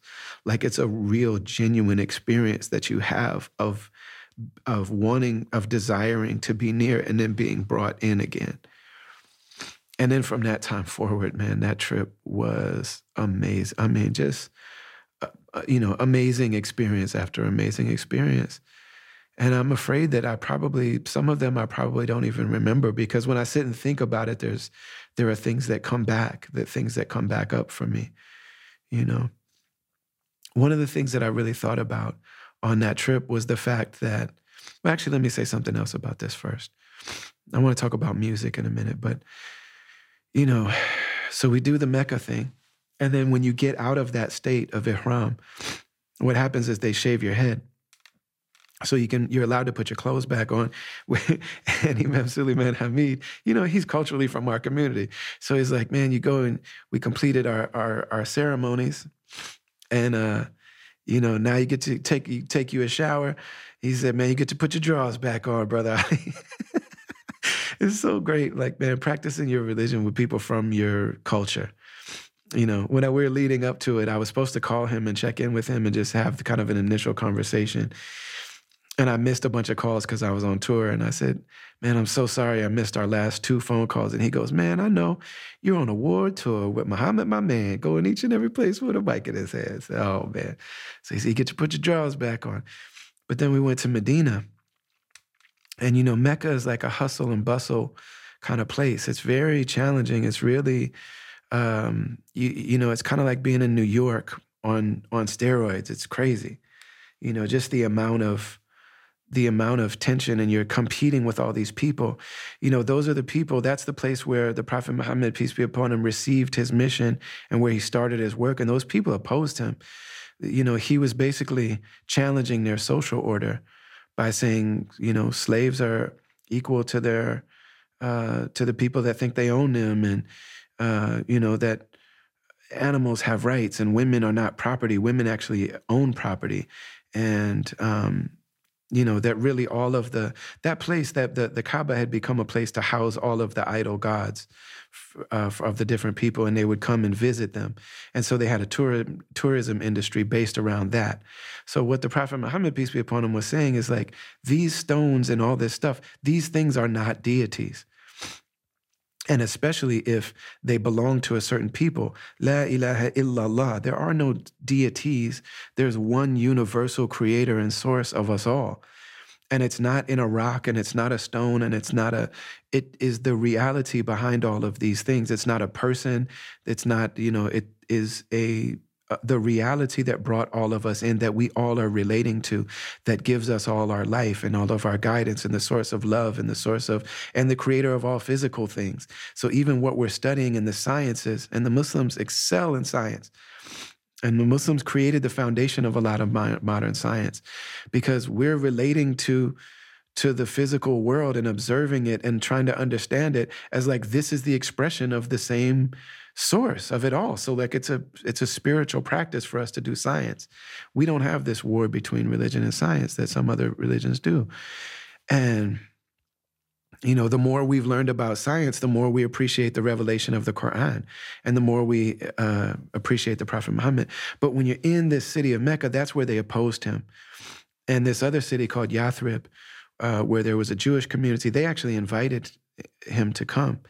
And so he came, and that city changed its be, became known not as Yathrib anymore, but uh, El Medina. It's El, El Medina Munawwara, the enlightened city, the glowing city, the city of light.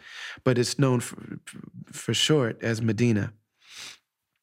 So you go to Medina and you leave this like hustle and bustle of Mecca and you go to a place that is just completely peaceful and serene and quiet and sweet and it that even though the sun feels cooler and there's breeze and it feels like man things just smell beautiful it's there still as many people but that that that spirit of kind of like smashing into each other just transforms to this spirit of like togetherness and relax and and calm and stillness and sweetness and service and love.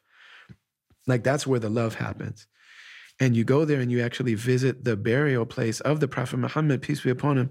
He died in our mother Aisha, he died in her house, in her lap, and they buried him right there. And he died right outside. So there's an area between his house and his the place where he stood up to give his talks, his membar. Uh, and that space in between his house and his membar is really special space.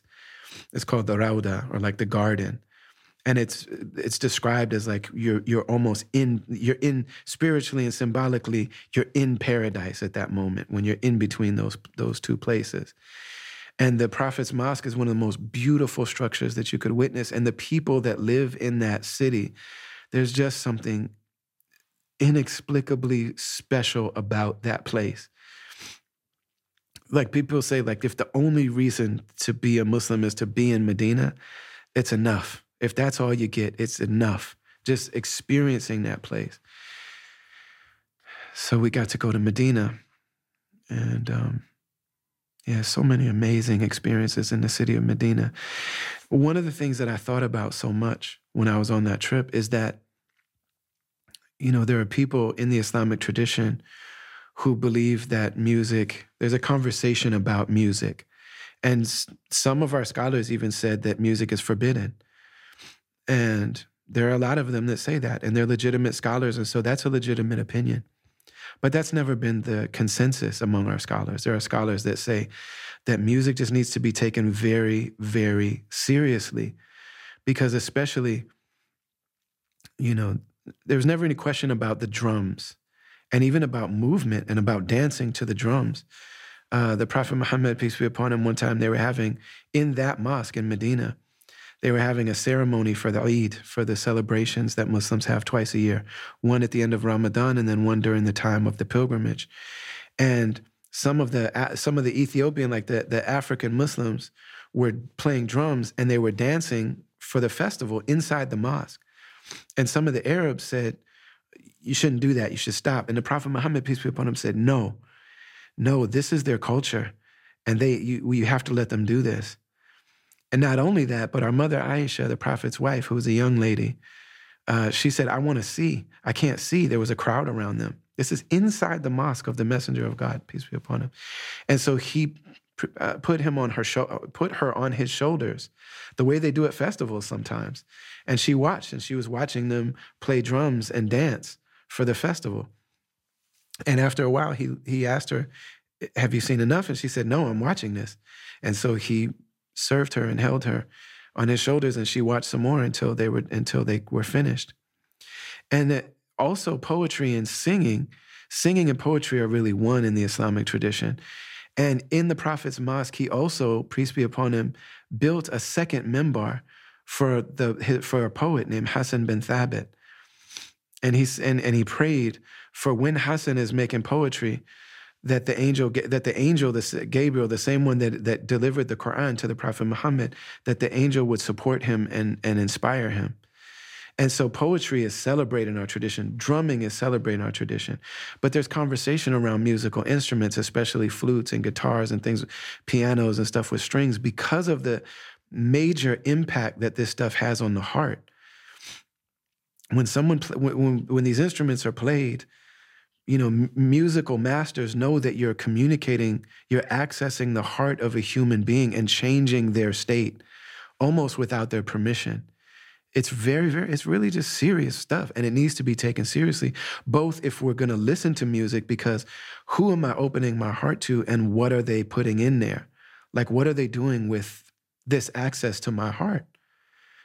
Because if I listen to certain music, I feel like fighting. If I listen to certain music, I feel like making love. If I cert- listen to certain music, I, it it puts me in different states, and I should you know I should know what's in the food that I eat. I should know you know who's who's delivering this stuff to my heart, the food of my heart.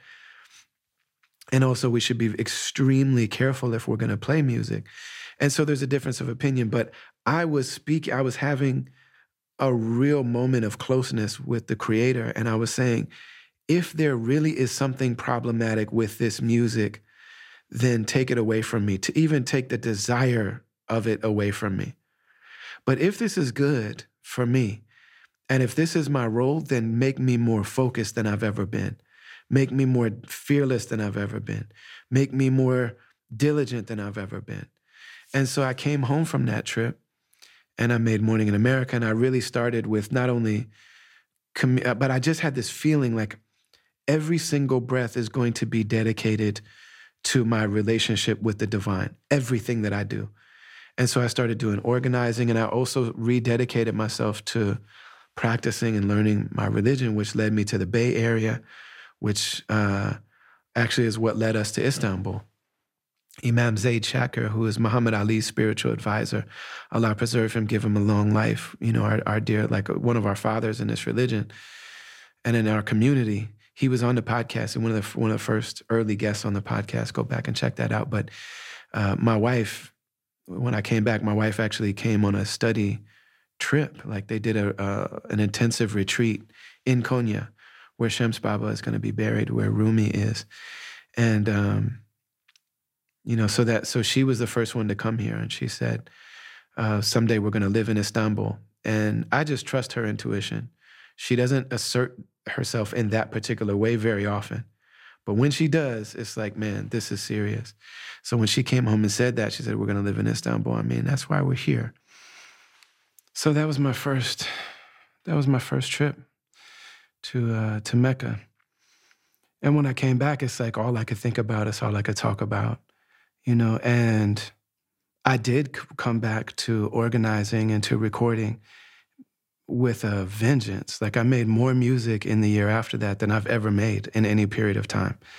Um, that was a a strange time also in the sense that uh, my man Ant, who's one of my dearest friends, and we made most of my most of my music uh, in my catalog I made with him, and he's one of my dearest and closest brothers and friends.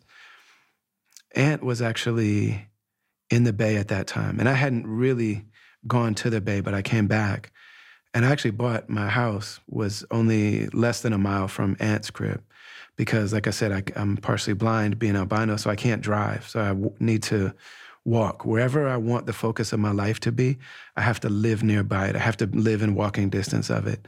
So when I was a teenager and, uh, you know, 18, 17, first moved out of the house, I lived in walking distance from Masjid An-Nur in North Minneapolis so that I could walk there. Or I could, I lived like right off Broadway, so I would, sometimes would jump on the number 14 bus, but I could walk, you know what I'm saying, to the masjid, to the mosque. And then at another phase in my life when I was all about my career, you know, and like wanted to build my career, I lived in walking distance from the Rhymesayers office in Uptown. And then so when we bought our house, though, I said, okay, I, my career is going, it's happening. I can make records, I can put them out. There's people that want to listen to them. I want to make a lot of music, so I'm going to live right near Ant. So I moved close to Ant's house, and almost immediately, he like he started spending almost all of his time in the Bay. And so living near him meant that I walked over there to change light bulbs and collect all his mail and make sure no one was messing with his house and all that kind of stuff. I basically was just kind of like looking after his crib. But I didn't have him around and he wasn't there. And he and I weren't connecting. It was another part of the like deep challenge that I was having when I left to go to to Hajj the first time. And right before I left, I had started working with Jake One. So when I came back from that trip, not only did I did I really get busy doing a lot of community organizing and activist stuff, but also really dug in with Jake One. So in one year, in a one year period, we put out a free album on uh, Valentine's Day, which again is the anniversary of me becoming a Muslim, and uh, so that was like a free album called The Bite Marked Heart and that's uh, you can get it on streaming services. That's a full a little project that we made about. It's all songs about relationships. I think Ant actually produced at least two of the songs on there, and then we made a full album, Mourning in America, Dreaming in Color, that just celebrated its 10 year anniversary. Uh, so that that album we made the the full thing of that, and then also me and Jake One did a full mixtape of just demos, like the things that we didn't put on the album, because I wanted that album to really be a message driven project. So the songs that we made, like the rap songs and you know things that didn't necessarily fit the message of the album, we did a joint called Left in the Deck. So the way that I used to work is I would always make demo tapes for I would make like demo recordings first on a handheld mic, wasn't really thinking about the sound quality. Just wanted to get like a two track of the beat and write this, write the song, spit it, just get it out enough so you could hear the idea of the song and decide if that's a song that we want to use. So we did a full project, and I think that right now is only available on YouTube. Unfortunately, it's not on streaming services or anything, but it's really dope. I, mean, I, you know what I'm saying? I made it, but I'm saying it's a project that I feel really good about. I would put it right there with my albums. So we did really three three full projects, and then also there were extra singles. The writer's block single we did one called "Not a Day Goes By." So I came back really motivated, and it had been ten years, you know, since that that first time that I went. I was actually just recently living in Istanbul. I flew back to Minneapolis to start the East Coast leg of our tour, of the Travelers Tour, and I do all my flying with a certain airline. I do all my flying on Delta because Delta is, has a hub in Minneapolis. I've just always done my flying on that on that airline. It's really good because a lot of times security will bother me to the point where I I miss the flight. You know, they'll hold me up, search me, search all my stuff that have been pulled off of flights. So Delta has been working with me for so long that they just they already know. You know what I'm saying? Like they have a record of when if you get 4S, they know it. And I always know because I can't check in online, which I usually check in on their app, but I can't do it. If I try to check in online, it's like, oh, we're experiencing a tri- problem. Please go to the desk. I'm like, okay, I'm about to get 4S. So I go and they're like, yeah, you got 4S again. And if I miss the flight, I just let them know and they'll rebook me for free. And a lot of times I still, they figure out a way that I can still make it the same day. So I go and I book my flight and I didn't really even look too closely at it but I realized I'm flying through Jeddah, Saudi Arabia, which is the city that you fly to when you want to go to Mecca. So it's like I usually would fly Istanbul to Paris or Amsterdam, and then Amsterdam to New York or Amsterdam to Minneapolis, or sometimes they do Amsterdam to Seattle or LA, which is mega long.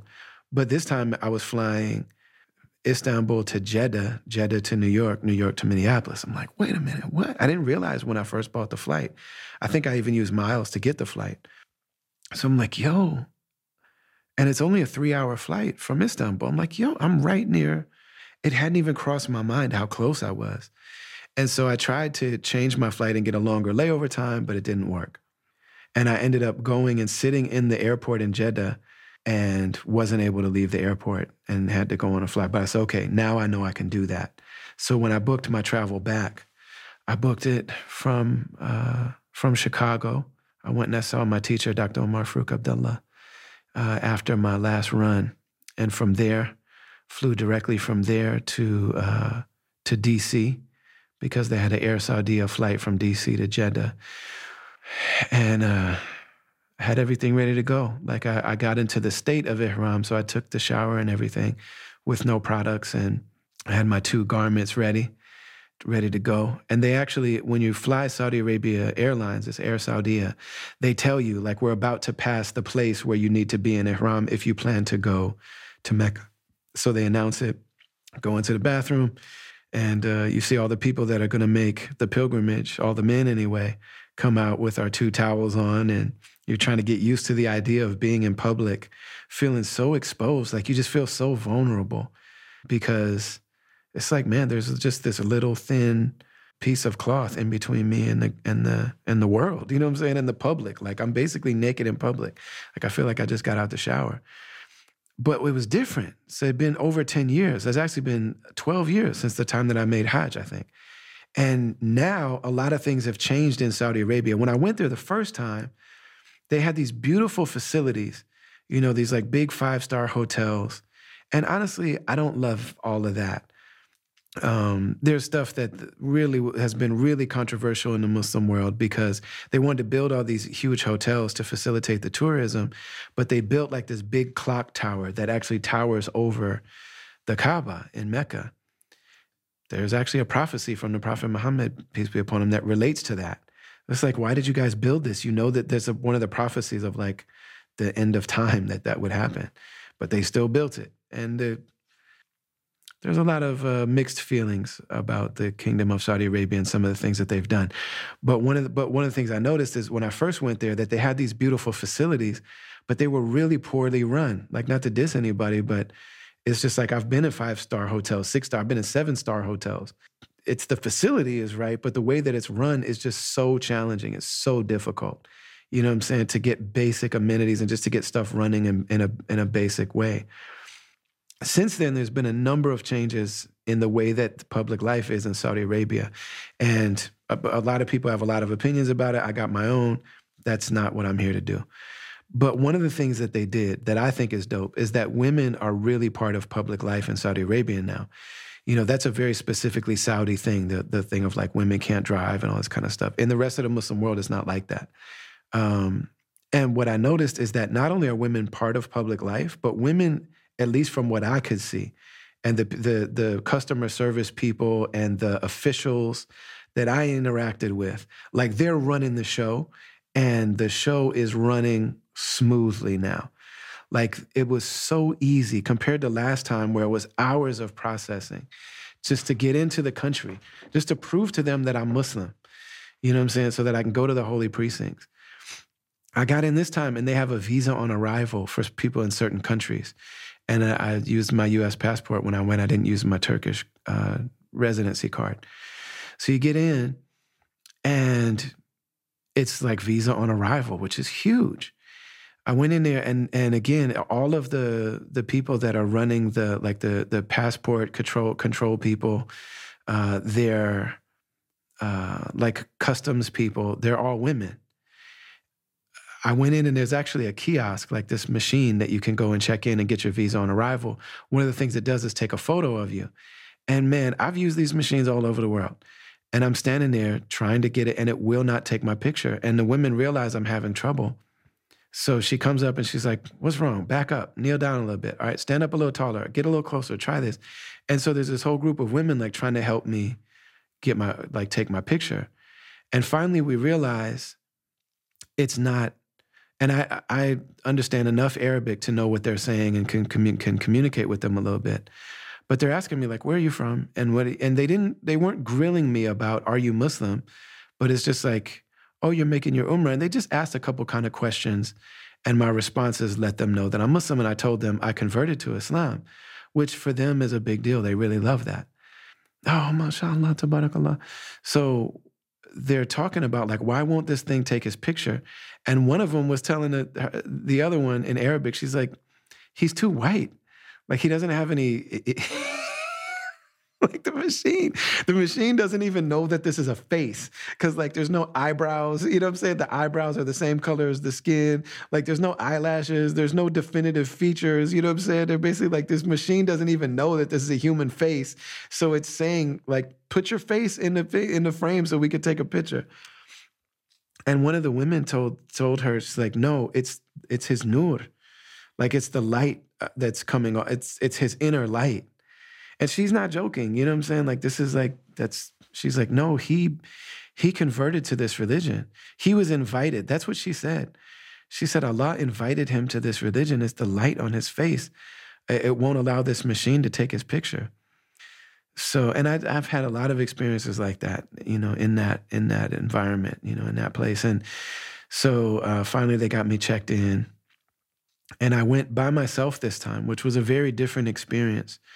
I went by myself. I went at night. I landed at like five in the afternoon or maybe seven at night or something like that. By the time I got to Mecca, it's you just take a Uber now. It's so different. Like you get in there, you get visa on arrival, and you just order an Uber. And they have a, a train now. It normally was a six hour bus ride. That's if you don't have traffic. In traffic, it can be 12 hours bus ride from Mecca to Medina for, to the city of the Prophet.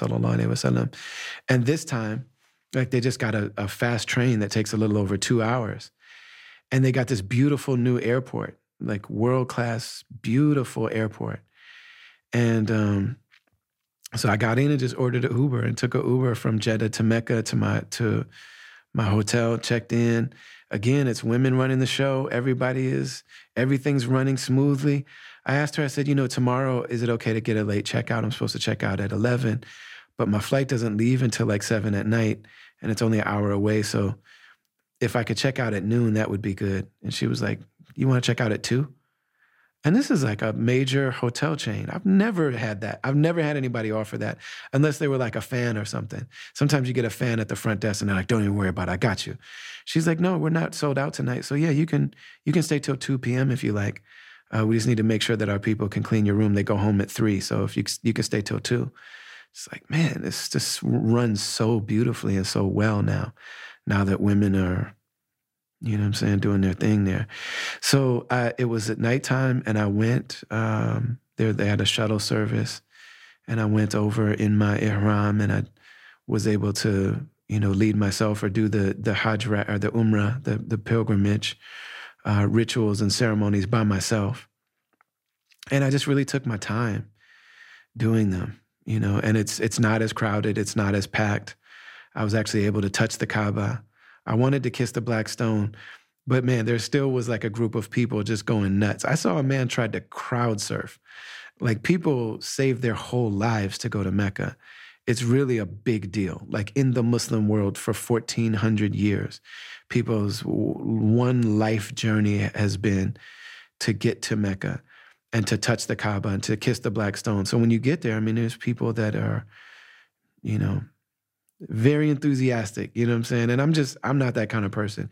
Even though I'm big and I'm I'm a strong person and if I wanted to I could debo my way to the to the to the black stone, but I don't do that, especially in those situations. It's like if you're patient, a lot of times a way will open up.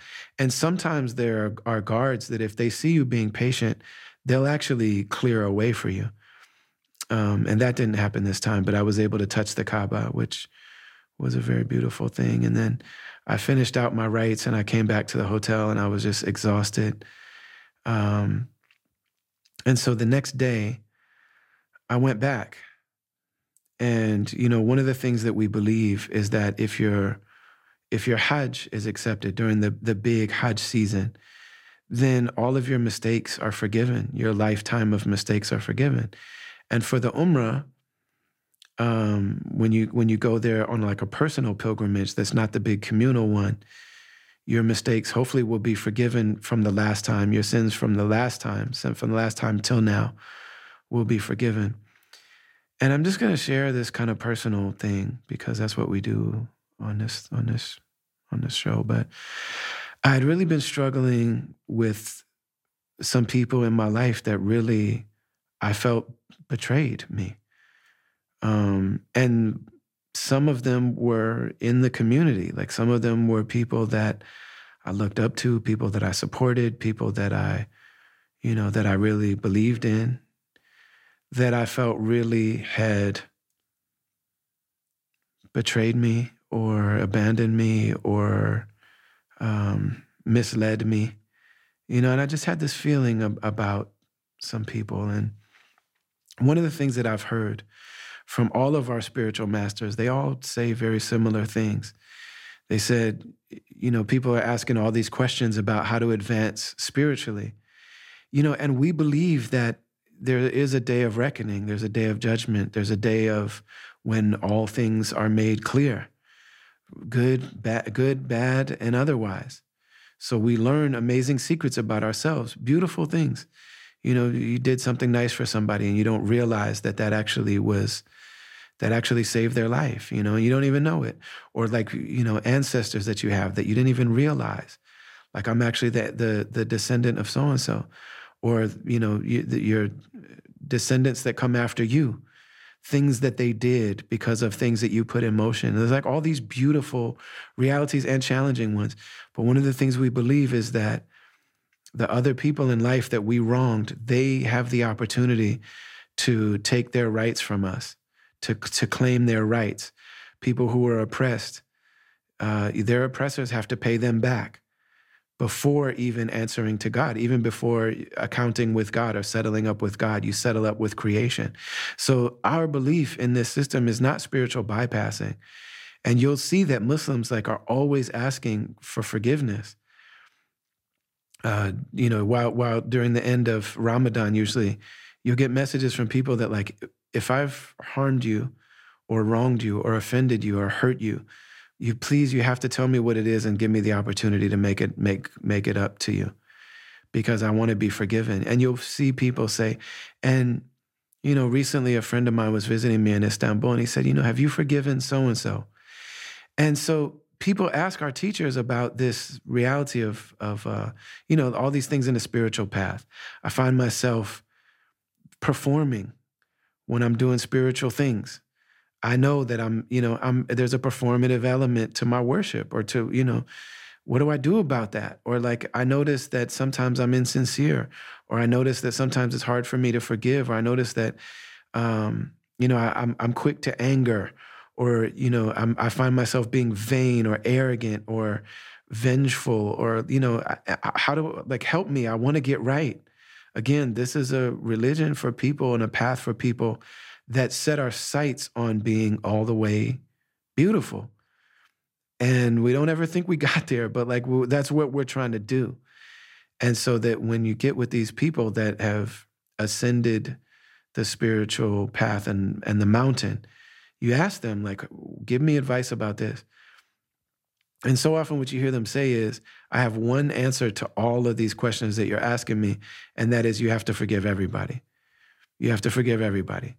And so somebody was asking me, Have you forgiven so and so? And I've actually taken it because I'm like, I, I don't know. I can say, you know, I won't complain about this person on the day of judgment. I believe that Allah has forgiven them. I don't know. Like, what does it even mean? I can't deny the fact that I was wronged and I was hurt, or at least I really felt that way. That's how I feel. That's true to me. That's, you know, my truth, as they say. To me, it really feels like I was lied to or wronged or hurt or betrayed or, you know, and that's true. But I don't want them to be punished for it, you know? So like is that forgiving them? And then one of one of the great ones that's alive today said, you know, what do we do if we want to forgive everybody, but we're, we're not sure in our heart? And so he said, the thing to say out loud to the Creator, to Allah, is I'm the master of my tongue. So I, right now, today, am saying that I forgive everybody. I don't hold anything, I have no right over any other person. Everyone is forgiven in my heart. Everyone is forgiven before God. And I, I, I make an oath I will not com- complain about these people on the day of reckoning. And I hold nothing in my heart against these people. And the teacher said, What you say is, I'm the master of my tongue. And so my making my tongue declare this and make this vow. But Allah, you're the master of my heart. And so I ask you to make it true. And so I went back to the Kaaba by myself and I just sat and I was praying quietly. And I had this list of people I was praying for.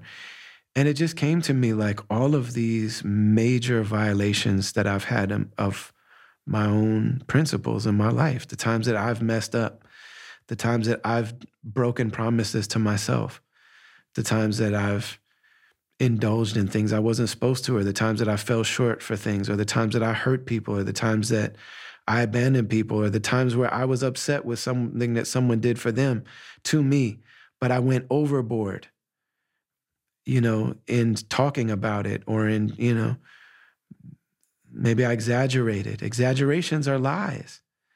You know, and maybe I had righteous anger or indignation about stuff, but maybe I went overboard. Maybe I said things I didn't have the right to say and I didn't care because that person wronged me. You know what I'm saying? Or maybe uh, there was someone that I was supposed to look out for and I didn't or maybe that there, there's something I promised to do and didn't do it, or maybe there's just straight up things I'm supposed to do that I, I promised myself I wouldn't do anymore, and I'm still I struggle with doing them. You know. And I got to this place where I was saying those things out loud, but I, but the the space around the Kaaba, that mosque there, is so big because it's meant to hold millions of people. So if you go there, you can be alone there, like you can be alone and you're I, I, was on the, the the balcony, but I'm like looking directly at the Kaaba. Maybe I was in the same place that I was at when I realized the first time I went there that I had received everything I ever asked for. But these are really foundational things in a person's relationship with the source of it all. And I was like, for the first time, like we don't necessarily we don't have confession in our religion. So like we don't sit with another person and tell them the mistakes we made. Those are things that we if we wrong somebody, we have to try to make it up and we got to try to rectify it. It's not enough to just go to God and say, Oh, Allah, forgive me. Like you got to rectify when you've harmed somebody, even just their heart and their feelings, not to mention have taken their rights away from them. You got to make reparations. You got to make up for it. So we don't have this thing where like we we say it to a person. And so I was alone, like there was no one around me, and I was saying out loud, Allah, I did this, I did that, and I and I was just so overcome with this feeling of I don't know if it's remorse or just like how aware of the fact that like I I've done things that I said I would never do. And we all have, you know what I'm saying? This is not a confession to you. I'm not saying, you know, it's not like, man, uh, I killed a man in Reno just to watch him die. I'm saying, uh, you know, I'm out here living life and I'm, you know, we, this is part of our spiritual path.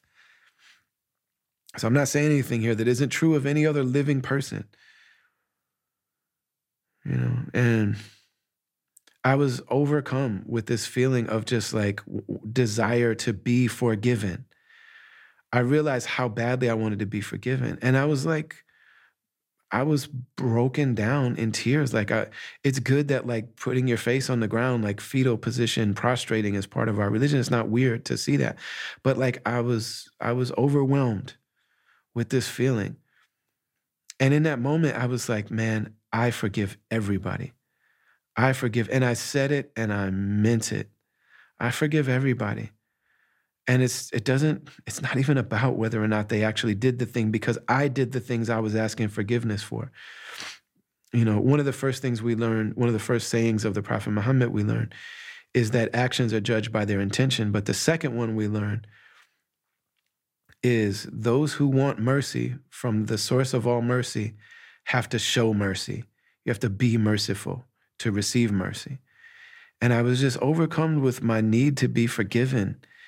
And and that was the point where I'm like, I forgive everybody. I don't have anything, I hold nothing against anybody. And anyone that I may have held something against, they they probably feel a way about that. And maybe I maybe I maybe they need to forgive me too. Maybe I need them to forgive me too. But I desire for them to forgive me as well. You know, and there's there's you know there's all kind of people that have done all these different things. Some of them it's like, man, I was being criticized publicly, and there's people that I have done good things with them or for them, and they didn't say anything. You know, they know things about me that counteract this narrative that of people that are criticizing me publicly, and they didn't say anything. Maybe I felt the way about that. I was, I was like, man, I feel nothing. I feel no sense of entitlement towards anybody. And I've just ever like repeated that ever since then. You know, and this is not spiritual bypassing.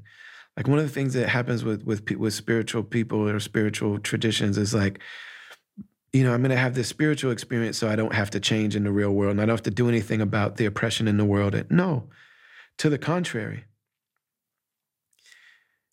to the contrary, it's like this, these things actually make us more dutiful.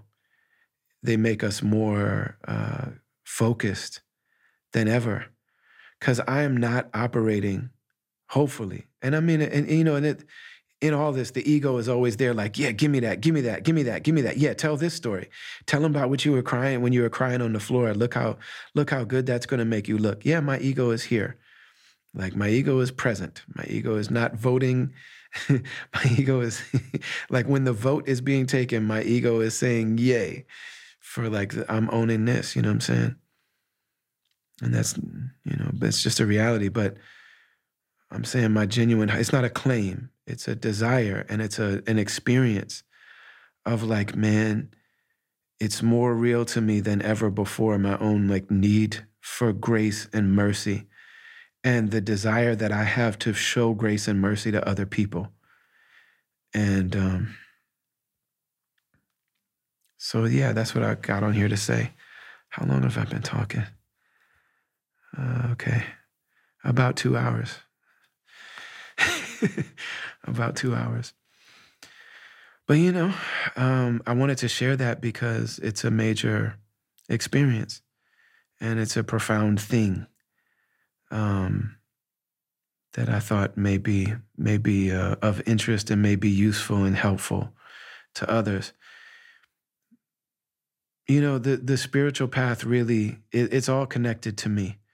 The work we do in the world, the work we do in ourselves, the arts, the music that we make, the creativity that we have, this podcast, the desire for love. Amir Sulaiman, the great poet, says so many amazing things. I could sit here and spit Amir Sulaiman and Yasin Bey stuff all day. Yasin Bey says, This is for my favorite band, the dedication to my favorite band. This is for my favorite band, the human beings. It's like that's my favorite band. This is from my favorite band, The Human Beings, The Faithful, The Graceful, The Classic, and The Tragic, The Evidence of Things Unseen, The Book of Light, The Mansions in the Moon, and The Bones of Pharaoh, The Pharaoh. Recently discovered, yet everything but new. The doubter's doubts about it never made it untrue. Life, life itself, the gift, the peace and the pressure. Can't remember how we came or win a bet about how we'll exit. SubhanAllah. Can't remember how we came or win a bet about how we'll exit. From the start, the only thing promised is the end, certain is the end. It's promised to all, and none know not when. The heartbreak from yesterday and fret for tomorrow will leave your now full of anxiety and hollow. If you pray, don't worry. If you worry, don't pray. That's a quote from my mama. It's a poem I heard her say. From the tall castle wall to the mean teeth streets, may you have what you want and may you want what you need. I mean, so much beauty we forget and get reminded that we can be anywhere and find it. So much beauty we forget and get reminded that we can be anywhere and everywhere and find it. So I'm gonna end with that those words from my man Yasin Bey. And Amir Sulaiman says that I've learned that the same thing that draws a fiend to the pipe is the thing that draws a human being to the light, the love of love and the hope of hope. Like what is driving us all is a desire to be loved all the pe- all the times that I've ever hurt others, all the times that I've ever gone off track, all the times I've ever gone off course, it's because me and all of these other people, when we wrong, when we sin, when we betray our ideals and our, our virtues and our, our ethics and our morals and our codes, when we betray ourselves, when we betray each other, when we betray the source of it all, we're betraying goodness itself, which is Allah. When we betray, it's because we got our signals crossed. We're looking for love. We're looking for for wholeness. We're looking for salam. When we say assalamu alaikum, may, may wholeness be your state. We're looking to be reconnected with the source. We're looking for it, but we're just looking for it in the wrong place. You know what I'm saying? Lust, the problem with lust is that it's false love. We're using somebody else's body for an act that's supposed to be about connecting with them on all levels. It's not the be- it's not the the joy of it's not the joy of sex that makes it wrong. The joy of sex is something that we're that you know in Islam is celebrated. It's a ritual. It's a ceremony. You know what I'm saying? There's a reason why Muslims be having five and 10 and 15 kids and three. I'm saying that's one of the reasons, but like it has to be connected to the human reality on all levels. It can't just be using somebody for their for their body. Like we're here to connect on a life level with each other. But we search for love in ways that are false, that are counterfeit, counterfeit love. And the problem with counterfeit money, like my man Azhar Usman pointed this out, counterfeit money the problem with is is and what makes it illegal like monopoly money isn't illegal but counterfeit money you go to jail because it looks like the real thing and it's not. And this is that's how we go off course. We get all these addictions and we get we get all of these attachments to things that are actually just signs pointing us to the the reality of it all we don't want to be materialists we don't want to be greedy, even though material things can be a means to something beautiful, they can be important. We want to be responsible in the material world. We want to be responsible with all these things that we have in our hands, but really, the material world is not what's in our heart. What's in our heart is the source of it all love itself, goodness itself, light itself, mercy itself, justice itself, the balance of it all that only comes from being connected to the source. You get connected to the material expressions, these things that are just means. Dr. Cornel West, uh, maybe he's quoting it from someone else, but I heard him say that we're supposed to love people and, and use things, but instead we use people and we love things and use people. And I would take that a step further and say that we love the source. We're seeking the source of it all. And instead we get caught up in the means. you know, the means to an end. The means aren't ends in and of themselves. And so if the means actually betray the source, then the means become a, a block instead of a means. They become a roadblock. They become something that take us off course. And so what we're really all here doing, and we're just at different stages of that development, is we're all looking to get back to the source of it all because we have a soul, like we're a soul, and we're a heart, and we're an intellect, and we're a mind, we're, and we also have an ego that we got to deal with, that we have to discipline so that we can become whole. So that's what I wanted to share with you. And I'm grateful for you being here. Thank you for listening. Thank you for your time. Thank you for your just for sharing yourself with us, with me. Uh, the, we always give special thanks to the, Zakat Foundation. Head over there, Z A K A T U S, on social media, zakatfoundation.org. Uh, also check out BetterHelp, B E T T E R H E L P dot com slash travelers. And get down with some therapy, man. There are plenty of people that reach out all the time that, that I actually help convert to Islam that want to become Muslim. Uh, some of them just want to know about stuff, and I'm I'm at anybody's service who for whom that's a serious thing. Like if that's a serious thing to you, I'm at your service in whatever way I can be, and it's a joy and it's a delight and it's an honor and it happens all the time, and it's not a requirement to to be part of this thing at all, because it's really between every individual and the the divine, between you and the Creator. Like that's not you know, but in terms of service, if that's something that uh, you know that you're seeking, let me know. I'm here for you. And there's also a network of people that feel that way as well. Um, so thank you to our sponsors. Uh, special thanks to Emna Mirza, Mirza and Mansour Panawala and Darren Washington and Last Word, and to Ant for letting us use the music, and to Market Medina for the creating the logo for this podcast. Thanks to Ida Rashid and Shane Atkinson and all the people that talk to me about the podcast and who give me feedback on it. Uh, the Travelers Podcast is produced by Brendan Kelly, aka BK1. It's a product of Travelers Media. We love y'all dearly. We'll see you next week, inshallah. Assalamu alaikum wa rahmatullahi wa barakatuh.